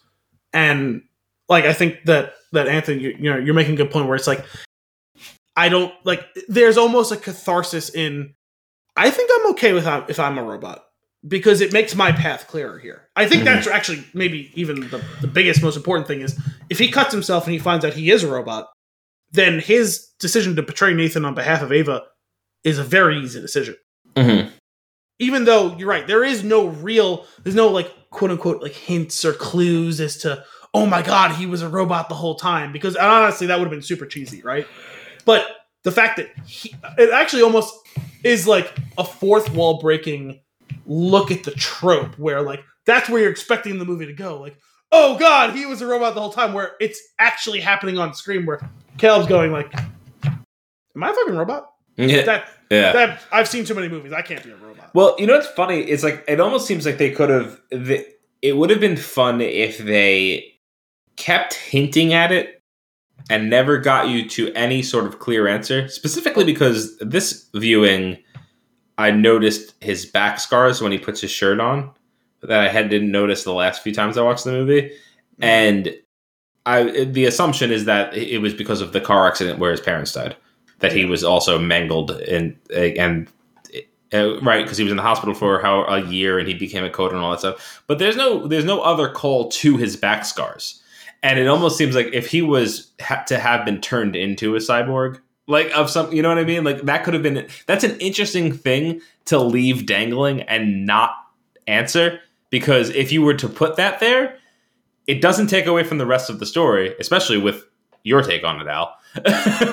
But like if you were to just dangle that there and like it's just for you if you're paying real close attention. But like i don't know going that deep then it just became like a couple of pieces that just seemed a little bit off like again like like specifically cutting directly down his vein and the fact that the, those back scars are there but never really talked about or mentioned or referenced uh, just a just a strange thing where where in a movie where every little thing that's on screen seems to have a very clear purpose um i didn't get much out of those scars except for maybe they like had some deleted scene that maybe references them Well, I think it also just goes to, as we've referenced several times now, the attention to detail. Mhm. Um, and, and also, actually, I think a lack of any sort of scar might have been an indication, to Caleb's point of, is this subtle storytelling of maybe he's not real. Because if it was such a traumatic, terrible car accident, with there to be no physical evidence of that on his body, Mm. d- does that mean he was engineered with a fake backstory? Sure. Which could have made for an interesting question. Which I just think it's it's funny because they, I would not have questioned that or thought about it at all if they didn't show you the scene with him putting the shirt on or taking it Sure. off. I'm not sure what's happening in that scene. But I don't think I, think I, I actually think that's part of the point, though, because if if that's what we choose to investigate there, it's a very different movie. Let's take a quick break. Lie detector, shaving, black and white scene, waterfall, insecurity, laboratory, wine, anger, reference to Ludwig Wittgenstein, Oh my inner the car, uh, inner title card, punching bag, river, death, key card, razor blade, underground bunking, painting, drown, uh, drawing, independent film, forest, weightlifting, blood splatter. Ready for this? Bare chested male, F word, two word title, blood. That's the rest of them. That's the end of the list. I just scrolled to the bottom. Two word title, really. I think my favorite one of those is bare be better than chested. that. I liked bare chested male. That one was pretty funny. I liked internal title card. What if it just said what? You know what? None of these say back scars. That should be one of these. it's basically the script is in here. Hey, if we have bear tits, why not? oh, cut arm. I missed that one. Jaw ripped off. Let's speak of that for a minute. That final scene, uh, or final Wait, hang on, say it Yeah. properly. That last scene, though. That last scene though. no, fine. Uh, that- Harkening back to one of our very first episodes of Rogue One. the the uh yeah that that whole scene though in the in the corridor which was it was just like a great like let's let's let's tighten the scope of this even more even though we're in a single building for the entire movie let's just bring it in a little bit closer into One this hallway. hallway uh when that knife goes in oh is that uncomfortable for me My second least favorite knife stabbing scene in any movie. what's the first Saving Private Ryan. oh god how could i forget oh right We you were just blocked that out it. with trauma We were just talking about it creepily enough at the dinner table earlier tonight, and Yeah. I refuse to watch that scene ever again. yeah it's not Nice family dinner conversation. It's not good. It was a weird conversation, but it was about movies, so it's relevant to the show. Uh, not that that's ever stopped us before relevance to the show. Um, yeah, no, because there isn't. You're used to when there's stabbing. There's a visceral reaction. There's often a punchy audio cue. In this case, it's the rasp of the knife sliding in. It doesn't. Yeah, well, that's what is so striking about it is it's the effortless, raspy glide, like the similar to an, a sword being sheathed, Right. as opposed to the crunch or whatever sound you want to associate with a forceful stab. Right. Uh, it reminded me the way that I put a knife into the butcher block in my house, Mm, mhm, except mhm. inside of his torso. Right. Which I, what I actually what I ended up thinking taking away from that scene is this the idea of like such a robot is able knows exact like was able to analyze and exactly place this with so there would be no effort re- like related to sliding in. Honestly, it made me reconsider just generally knives. like in my day to day life. Like I'm just gonna start is- gnawing at things instead. everyone has like fumbled a knife, and maybe you've cut yourself, and maybe you haven't. Hmm. But it made me consider that if I accidentally touch the knife to my torso, it might just be it's just gonna go all the way in. handle. Yeah, it's just And- gonna slide right in. And what's I going to happen is that. you're then going to walk down the hallway bleeding and go, okay, okay. Unfucking real. That's right. That's the line. it's so good. That actually, there's uh, to balance that scene with some humor is again brilliant. I mean, literally gallows humor in this case, and I hope to God in a script so meticulously written that that was ad yeah. because it feels Oscar Isaac fan, right? Yeah. right like it feels so perfect for that to be something like okay oscar you were just stabbed and you totally didn't expect it what Uh, would you say unfucking real yeah. Now, what would Nathan say? And that's exactly what he would say. well fine but either Yeah. way the point is i actually really hope that's not in the script for whatever reason yeah. All right. This this. So- Oh, Oh no, no. You you first because I have a I have a wrap up thought. Do your thing. Okay. Do your thing. Uh, this brings me to my final note, which is my only real issue with the movie, um, which is uh, it's it's a very solid reason for it to be a nine instead of a ten, maybe even worth kicking it down to an eight. Uh, I'm not going to though because I love the movie so much. But uh, Caleb puts the card in the computer at the end of the movie. Those red lights that occur and the screen going off has been the design language of a power failure inside of the compound for the entire movie. The doors should be unlocked based on what he's done. except that you true. forgot that he went in and hacked all the controls Did Nathan do that because he knew what Caleb did? no what i'm saying is caleb went in and played with all the settings No, I know he played with those Oh, settings saying- to, in order to make the doors unlock when the power failure happened. Yes. So the whole catch is that there's like a back and forth. There's a oh shit, Caleb's got the one up. Then there's the oh shit, Nathan's got the one up. Then there's the oh shit, Caleb's got the one up Right. because he actually did it the night before. And that's where the movie he actually ends. realized. well that Yeah, that's and that's where the movie. that's certainly a possibility, but actually, I always read it as like a poison pill, like Dead Man Switch sort of thing, where if everything broke wrong for Nathan, he has a final fuck you to keep everything locked in there. But does he though? Like a person That's- on him? Does he have like a button or? No, no, no. I mean a programmed like like I said, poison pill type of thing. Where Sure. if someone gets in and starts fucking around with it, stealing But- my stuff. Let's say someone broke into my compound and killed me. I'm Nathan. yeah. No, fuck you. No, You're that. locked in this room with my dead body for the rest of your life. The, on- the only thing that negates that is Nathan's reaction when he realizes that Ava is walking down the hallway that she shouldn't be. But it's different because she was already inside the compound. So okay. Yeah, Here, here's uh, but there's there's so many doorways in the compound. She's literally walking. She has walked out of her chamber. What I'm saying like, is- oh fuck. The the terminal that Caleb is at is Nathan's home base. That is the center of the whole operation.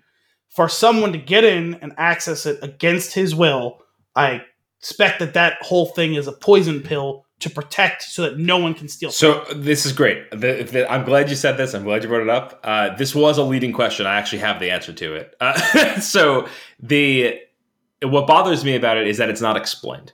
Uh, Al, you're actually 100% correct as far as the script goes. In the script writing, there is a portion. I, I looked into this. It's supposed to say something along the lines of access denied on the screen, not Mhm. actually shut everything off, which is intended to be a switch that locks everything down.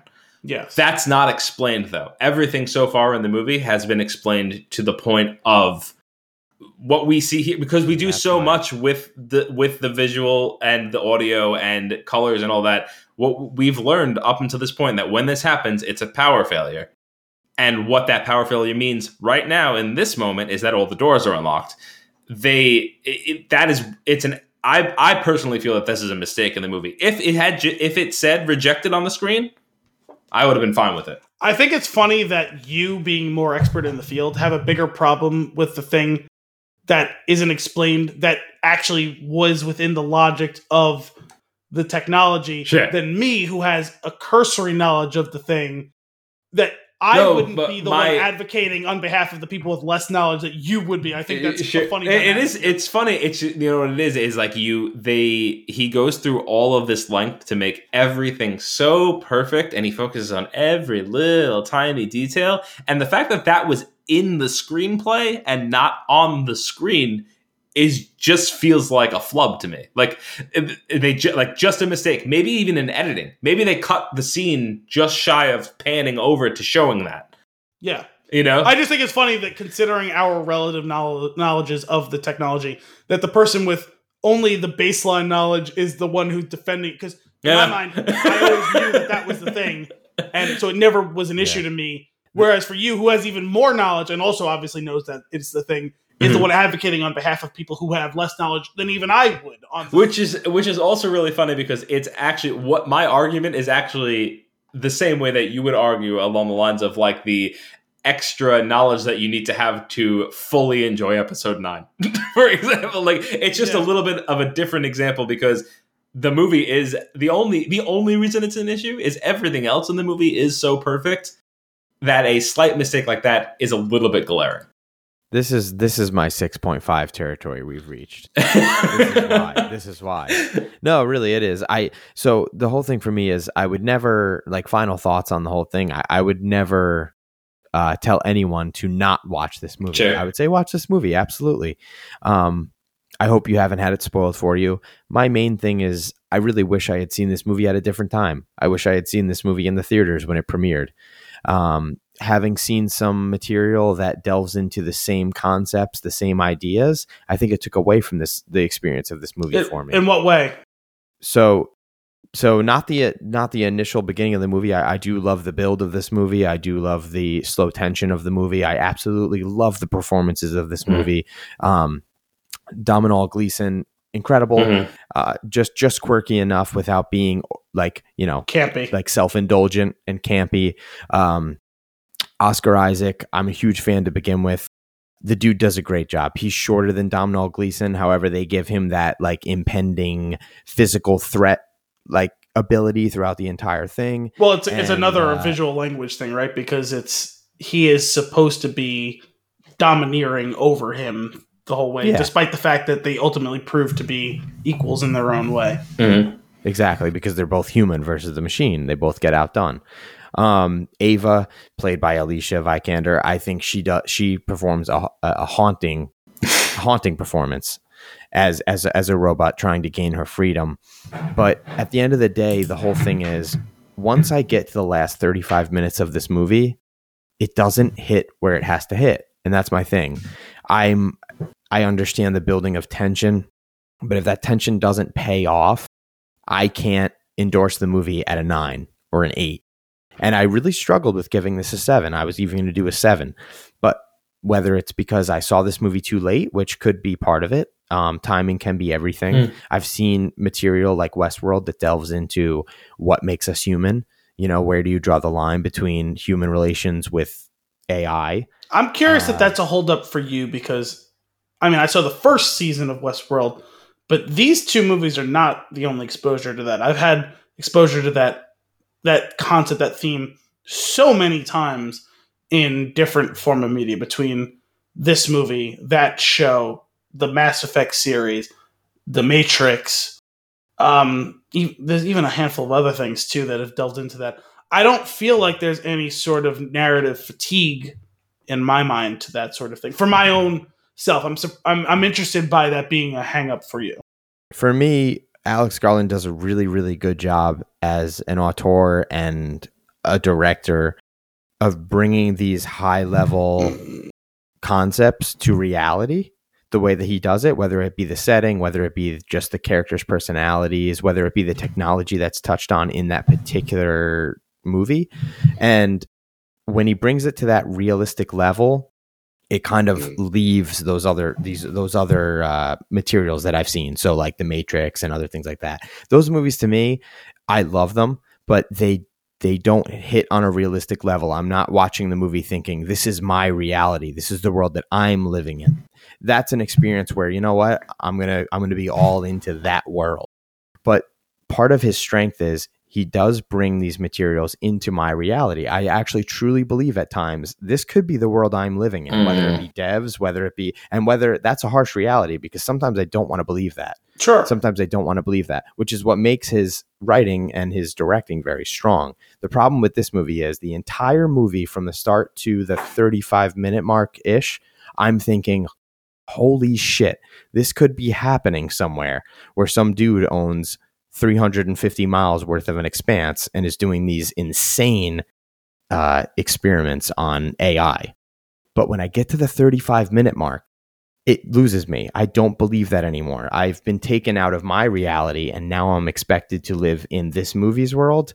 And that doesn't work for me. That's the problem I so have. what's breaking your immersion Um, specifically? I wouldn't make a sex toy that has skin like tissue paper. Well, no, that's just that's my wise ass. so so for me, for me, um, well, you keep the- the referencing problem- 35 minutes. so- Creepy paper. 35 minutes, 35 minutes is about the time that uh, Kyoko does her whole I'm going to rip my face off and show you I'm I'm a machine. I'm going to rip my skin off and show you I'm a machine. At that point in the movie, I, I understand that obviously Nathan has some psychopathic tendencies. He's kind of an idiot savant of his own. He's on another level. He's functioning on another level. However, my issue is this this is AI we're talking about. These are not real women. He's not murdering we- real women. He has created robots. Okay, the way he treats them, whatever. I don't know, but the whole thing is he's isolated. This dude is not has not had contact with real women. He's not harming real human beings. Yet all of a sudden, and this is why I kind of go into the whole like why is he cutting himself? Why is he hurting himself when it comes to Caleb's portion of things? this is going to sound kind of like just being a wise ass, but a- at the end of the day, w- what did Nathan really do? Like he he stole everyone's data. That's a problem for sure. But other than that, he gets his party on and he bangs robots. Meanwhile, meanwhile, Caleb is Caleb is freaking out to the point where he's he feels like he needs to save this AI. This dude's brain functions on a level mine will never function on, and I don't understand like towards this amount of time they start doing these creepy things where they're showing us people peel their skin off and all the stuff like since when did kyoko ever have emotions since when did she show that she is like sentient enough to be like you know what help me out of here i understand hang, the other hang on, did. hang on a second. Because you're actually arguing two separate points. Not that they're opposing points; they are just two separate But points. there, but it's a lot of it's a lot of information getting flooded to the viewer. Yes. that 35 minute mark in the movie, and I feel like it all of a sudden just decides, okay, it's time to end. The, it's time to wrap the film up. Nathan, Nathan's going to get murdered by his own creations, and we're just going to end the show. But the problem is those two things are what the movie is about. So if you don't get them, you don't get the movie exactly. So I think there's two separate things at work. The one is what the the big thing I argued on behalf of what the movie's about, right? Like that it's not testing Ava, it's testing Caleb. It's one of those I which is what I said. I forget. earlier. I forget what the hell those pictures are called. Anthony, you'll remember mole rats when the guys Magic Eye. The magic eye. It's kind of a magic eye slash Rorschach type of thing. It's how A what whatever you, schooner. Yeah whatever you feel about the validity and the morality of Caleb's decision to defend Ava against Nathan. It's what you are bringing to it, not what the movie is telling you. If you feel that Ava is not equal to a human and what her life is worth, then you won't understand why Caleb makes the decisions he makes. If you understand Caleb's motivation that he views this life as equal to his own or any other humans, then you'll understand the decisions he makes. So that is the one hang up that you're having. The second one is the one with Kyoko. And what I would say to you is it feels like a plot hole on the surface, her joining up with Ava in that moment, her peeling off the skin and revealing to, to Ava and Nathan or to Ava and Caleb that she isn't human.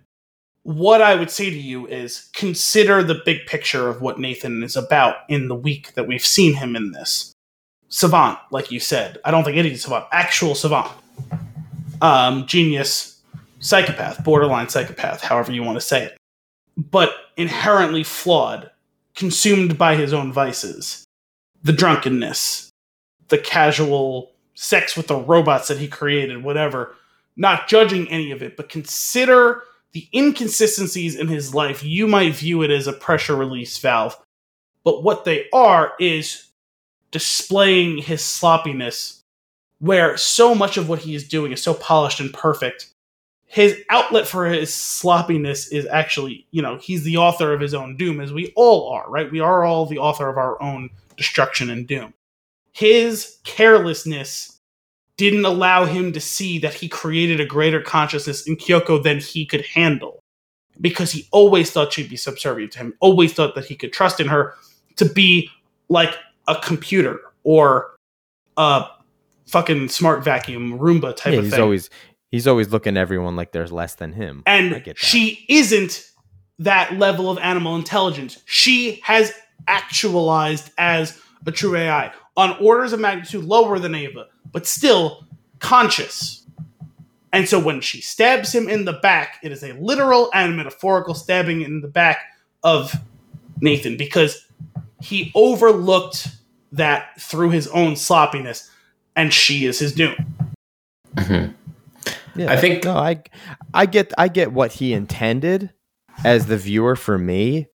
It just didn't deliver. You know, there's there's times when you can look at it on paper and you can say this all makes perfect sense, but when you're watching the movie and it comes to that point where you've watched the movie for an hour and 20 minutes or however long it comes to plus 35 minutes, it didn't it didn't work. for Let, me. let me ask I- you. the death scene didn't work for me. The the whole I'm going to I guess him walking out into the hallway with just the handle of a weight works in your theory because obviously he always he's always thinking she is lesser than me.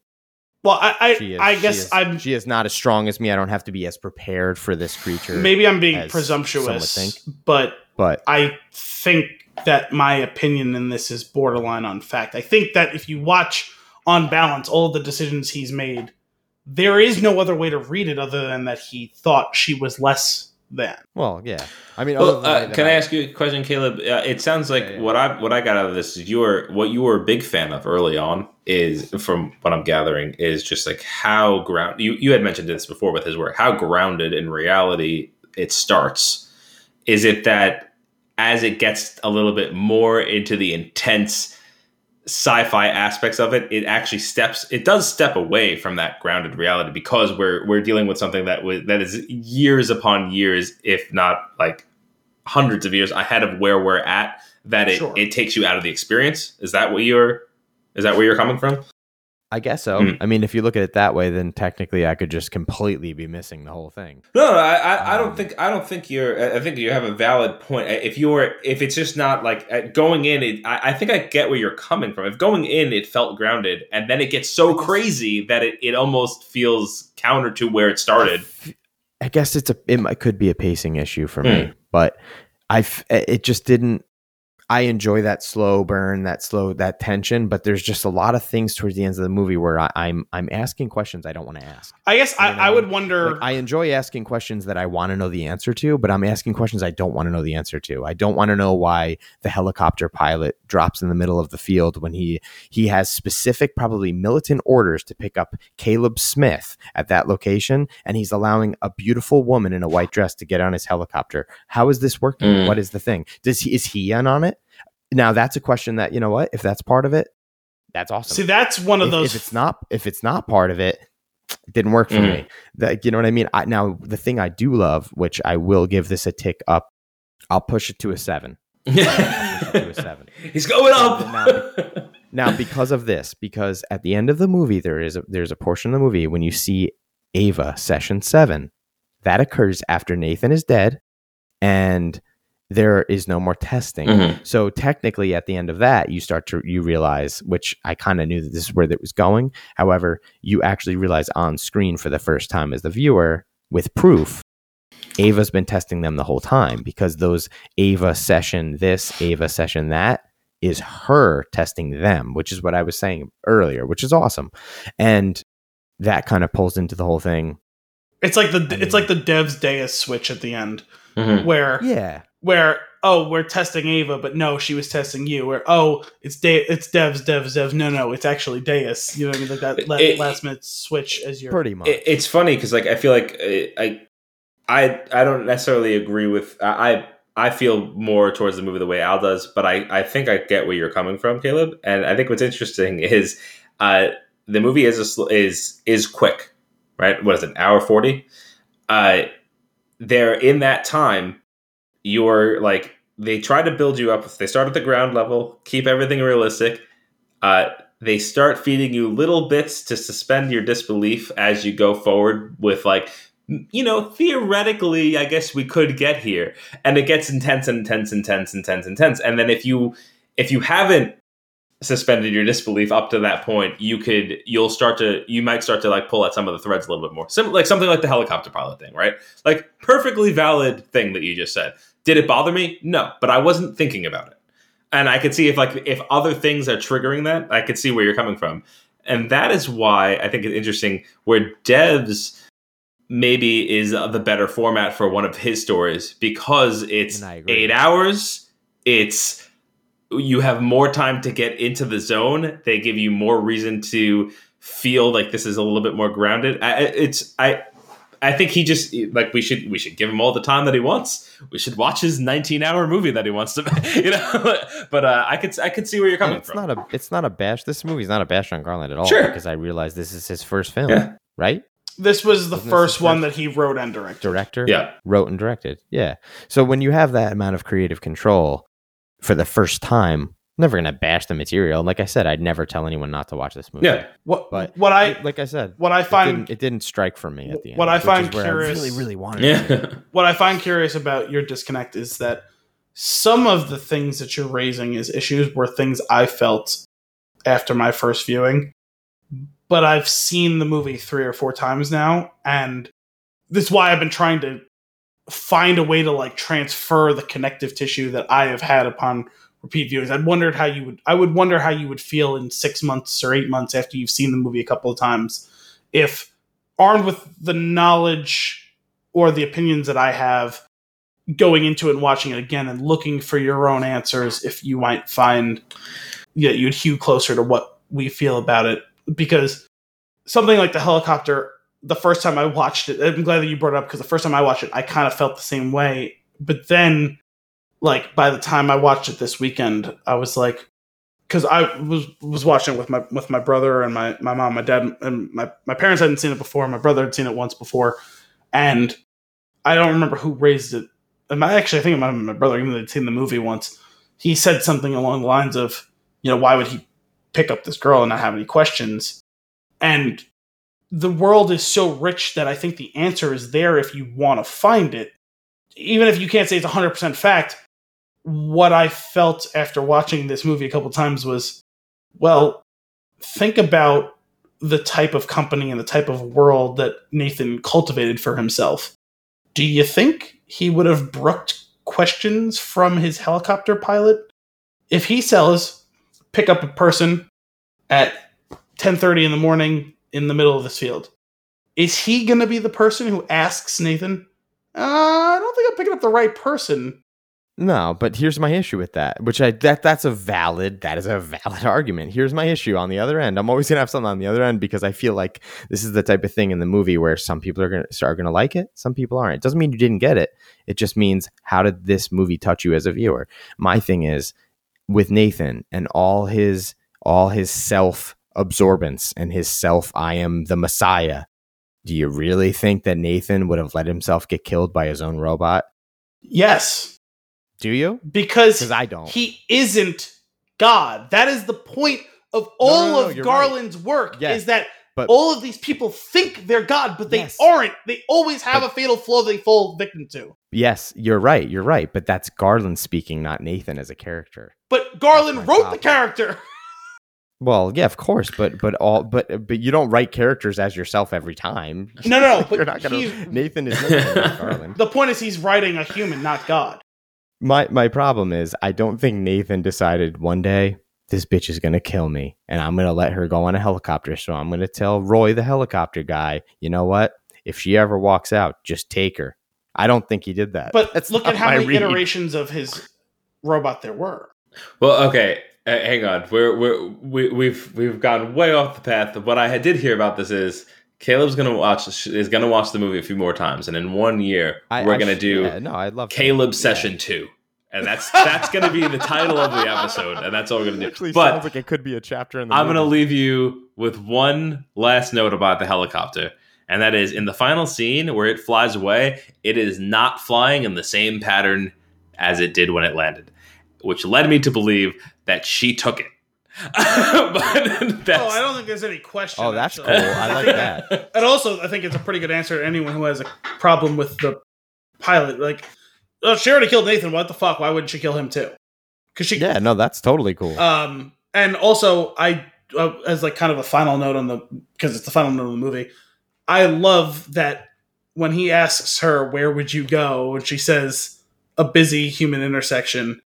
That she goes to Yeah. that and then Yeah. disappears. Yeah. That's yeah, perfect. who says she's who says she's not just murdering all the humans at the intersection because she knows where that's a lot of humans. like, you know.